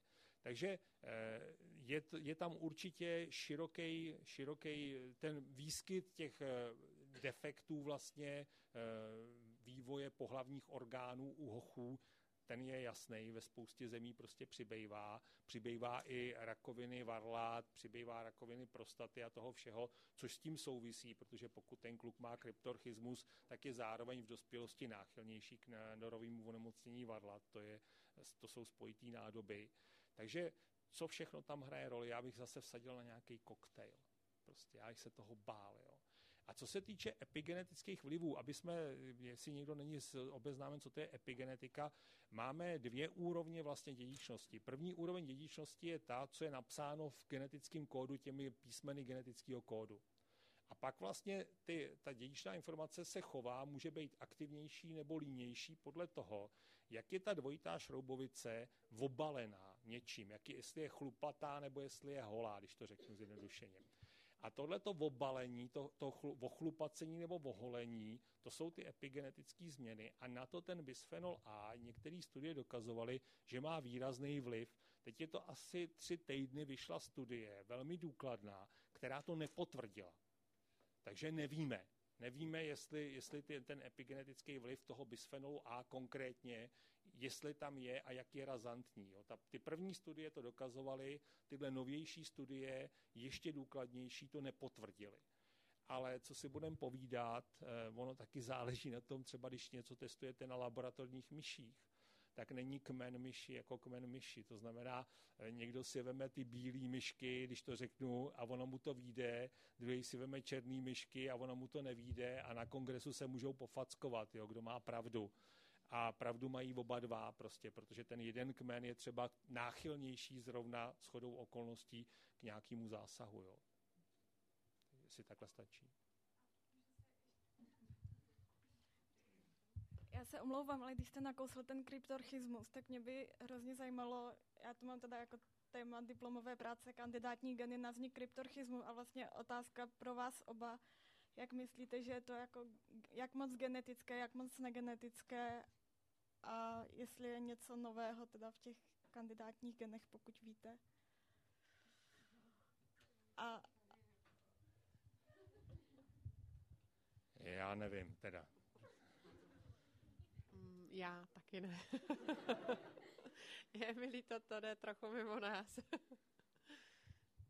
Ale rádi si přečteme vaši kandidátskou práci. Tak, poslední dotaz.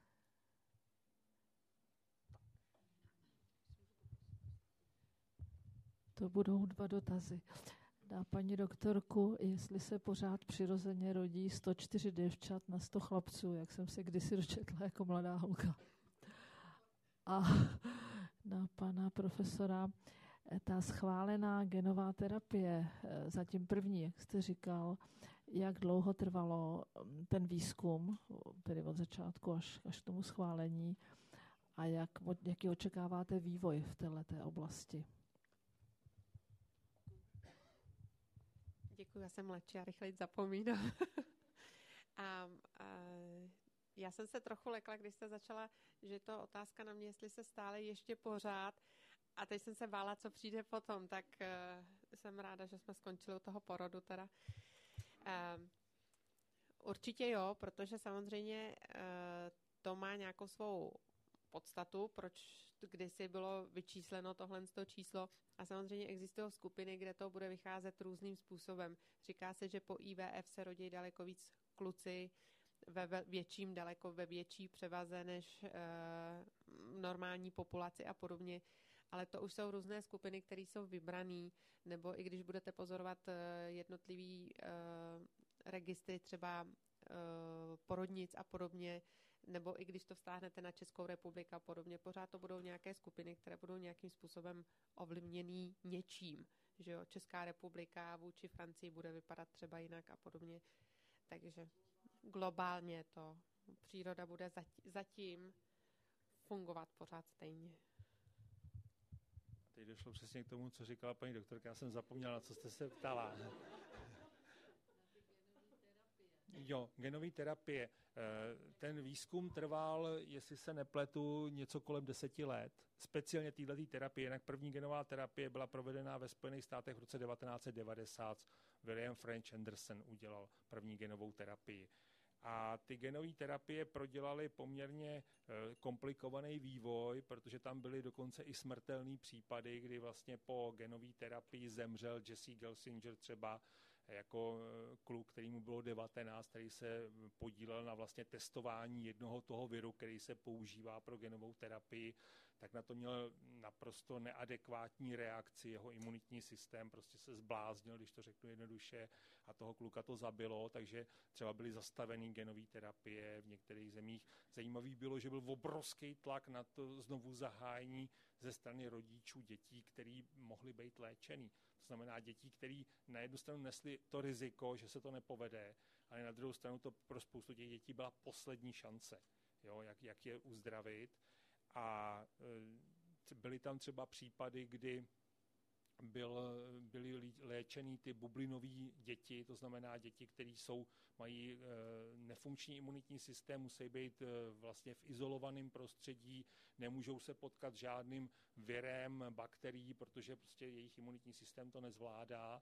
Tak tam byly případy leukémie potom, potom vyléčení vlastně, protože jim se začaly množit bílé krvinky ale některým se začaly množit tak, tak bouřlivě vlastně, že to přešlo v leukémii. Takže dokonce tam bylo taky, myslím, jedno umrtí a u dvou těch kluků se to povedlo vyléčit. Takže je to velmi složitý, jo. Ale já si myslím, v současné době jsou na světě povolené čtyři genové terapie. Dvě jsou pro nádorové onemocnění krku a hlavy, což jsou velmi složitý nádory, které se velmi obtížně léčejí, eh, odstraňují operativně, anebo léčejí vlastně chemoterapií nebo radioterapií. Ty jsou povolený v Číně. Pak je v Rusku povolená genová terapie, která vlastně napomáhá prokrvení končetin třeba u diabetiků, to jsou takzvané ty diabetické nohy, že jo, to znamená, ne, nedokrvuje se mu noha, dochází k vodům mrtí, k nekrózám a k takovým komplikacím. A čtvrtá je tahle ta nizozemská vlastně genová terapie pro tu vlastně tu eh, degenerativní, neurodegenerativní chorobu. Já si myslím, že vlastně to jsou první vlaštovky, které odvírají ten, ten proces, protože ve chvíli, kdy se naučí vlastně ty, ty, ty zodpovědní orgány posuzovat tu genovou terapii, vědí, na co si mají dávat bacha, vidějí ze zahraničí, že už to tam nějaký rok běží, protože ty Číňani to mají z roku 2002-2003 povolený, jo, tak vlastně už jsou tam s tím zkušenosti, jestli ten schvalovací proces byl dobře nastavený, jestli tam nedochází k nějakým průšvihům a tak dál a tak dál, tak se dá předpokládat, že další schvalování nemusí být tak komplikovaný a nemusí zabrat takovou dobu. To znamená, máme tady choroby, které jsou vlastně potenciálně léčitelné. Takže určitě hemofilie si myslím, že je jedna z dalších, která vlastně může být schválená v relativně krátké době. Jo. Jsou tam, eh, objevují se ale i alternativní třeba způsoby léčby pro Duchennovu svalovou dystrofii. Pro některé typy Duchennovy svalové dystrofie se ukazuje, že bude možný podávat lék, který vlastně e, zařídí, že při čtení toho poškozeného genu se přeskočí ta, ta, to poškozené místo a nasyntetizuje se nějaký protein, který nemá 100% výkon, ale funguje a zajistí, že teda ty svaly tam vydrží. Jo. Takže eh, těch front je víc a já teda věřím tomu, že ta genová terapie, že se rozšíří, protože co si budeme povídat, eh, tohle se vždycky, za, jak podle mě, hodně závisí na osobní zkušenosti. Jestli máte u svých blízkých, v okolí někoho, kdo tím trpí, tak v té chvíli je váš vztah ke genové terapii dramaticky jiný, než když s tím tu zkušenost nemáte. Třeba mě umřel kamarád na Duchennovu svalovou dystrofii a můj názor na eh, genové terapie ne, že by se změnil, ale nekoukám na to stejně, jako jsem na to koukal předtím. Prostě najednou se vám to změní a už se, už se nevrátím nikdy vlastně do toho pohledu, který byl před touhletou tragédií. Ty instituce, já si myslím, že se blízká na lepší časy. Jako byly doby, kdy jsme to viděli jako hodně špatný kdy to vypadalo opravdu, že se to zastaví a že ten vývoj do toho nepůjde. Dokonce se říkalo, jak je to možné, že je taková deziluze, jo? protože když se to srovnávalo se to s transplantací srdce, Transplantace srdce na začátku taky nebyly, kdo ví, jaký sukces, že jo. Ten Vašanský, který byl první vlastně pacient s tím transplantovaným srdcem, tak umřel po pár týdnech na infekci, protože měl potlačenou imunitu, aby to neodhojil, tento transplantované srdce a prostě to byla chyba lékařská, dá se říct téměř, jo, že ho zabili téměř. A přesto ta veřejnost vnímala transplantace, program transplantací pozitivně. Prostě lidi se těšili, že se to vylepší a že to bude lepší a vlastně veřejnost to neodmítala. Když to u genových terapií na začátku bylo obrovské očekávání, až přehnaný, pak přišly vážné komplikace, to znamená velká deziluze, a v té chvíli vlastně hrozilo opravdu, že ten program půjde pod kytky. A tomu se povedlo zabránit a teď to vypadá teda zase, že jdeme nahoru. Takže já jsem optimista v tomhle. Tak, eh, já nejprve poděkuji za nás, za všechny našim hostům, paní doktorka Renáta Hitlová a pan profesor eh, Jaroslav Petr.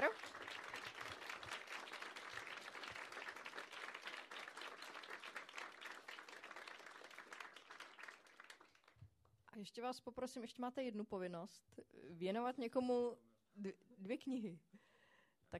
Mohu vám dát čas na rozmyšlenou, klidně. A e, mezi tím e, vás všechny pozvu e, na některou z našich dalších akcí. Náš aktuální program najdete na webových stránkách www.sciencecafe.cz, kde kromě informací o pražském Science Cafe, třeba o tom nadcházejícím, které se tam již brzy objeví, najdete také pozvánky na Science Cafe v dalších městech po celé České republice, které pořádáme ve spolupráci s našimi regionálními partnery. Takže vás zvu na webové stránky, případně na Facebook eh, Science Cafe Czech Republic a stejně tak nás najdete i na Twitteru. A tady to vypadá, že už známe směřujeme tam do toho rohu, protože shodli jsme se na tom, že se nám vždycky líbily dotazy, který dostával ten druhý. Jo? Takže mně se líbily dotazy, které dostávala paní doktorka a paní doktorce se zase líbily dotazy, které jsem dostával já. Takže já bych to věnoval tamhle slečně v rohu v černém tričku, která se ptala eh, několikrát paní doktorky, protože si myslím, že eh, a ještě navíc teda chceme si posichrovat tu dizertačku, jsme se dozvěděli, jak to je s těma kandidátníma genama, tak je to takový malý úplatek, která jako dopředu, jo, takový foršus, česky řečeno. A e, No a já zase, uh, mě to teda, pardon, jenom odbočka malá, mě to připomínalo zkoušku, když jsem byla s kolegou na, uh, když jsem dělala vysokou školu a dělala jsem zkoušku s kolegou a zkoušel nás oba dva, tak bohužel ty otázky, které dostával kolega, tak ty jsem věděla. Ale ty otázky, co jsem dostávala, já ne, takže tam to dopadlo jednoznačně. Ale mně se líbila otázka zase od vás a to proto, protože byla cílená na, uh, na to, co vlastně můžeme udělat proto, abychom se vyvarovali teda nějakým těm disruptorům a co bych, jak bychom měli zdravě žít. Takže to je zase za mě. A shodli jsme se na tom teda oba naštěstí. Tak. tak knihy tady na vás čekají. Ještě tady máme eh, tři knižní katalogy z nakladatelství Akademia, tak kdo dřív přijde, eh, ten je dřív dostane. Eh, a já samozřejmě děkuji moc i vám, že jste přišli, že jste kladli svoje otázky a pokud se vám dnešní Science Café líbilo a chtěli byste organizace Science Café podpořit, tak budeme rádi za příspěvek na dobrovolné vstupné tady na baru do takového kalíšku. Tak, děkujeme moc, hezký zbytek večera a třeba někdy na Science Café zase na viděnou.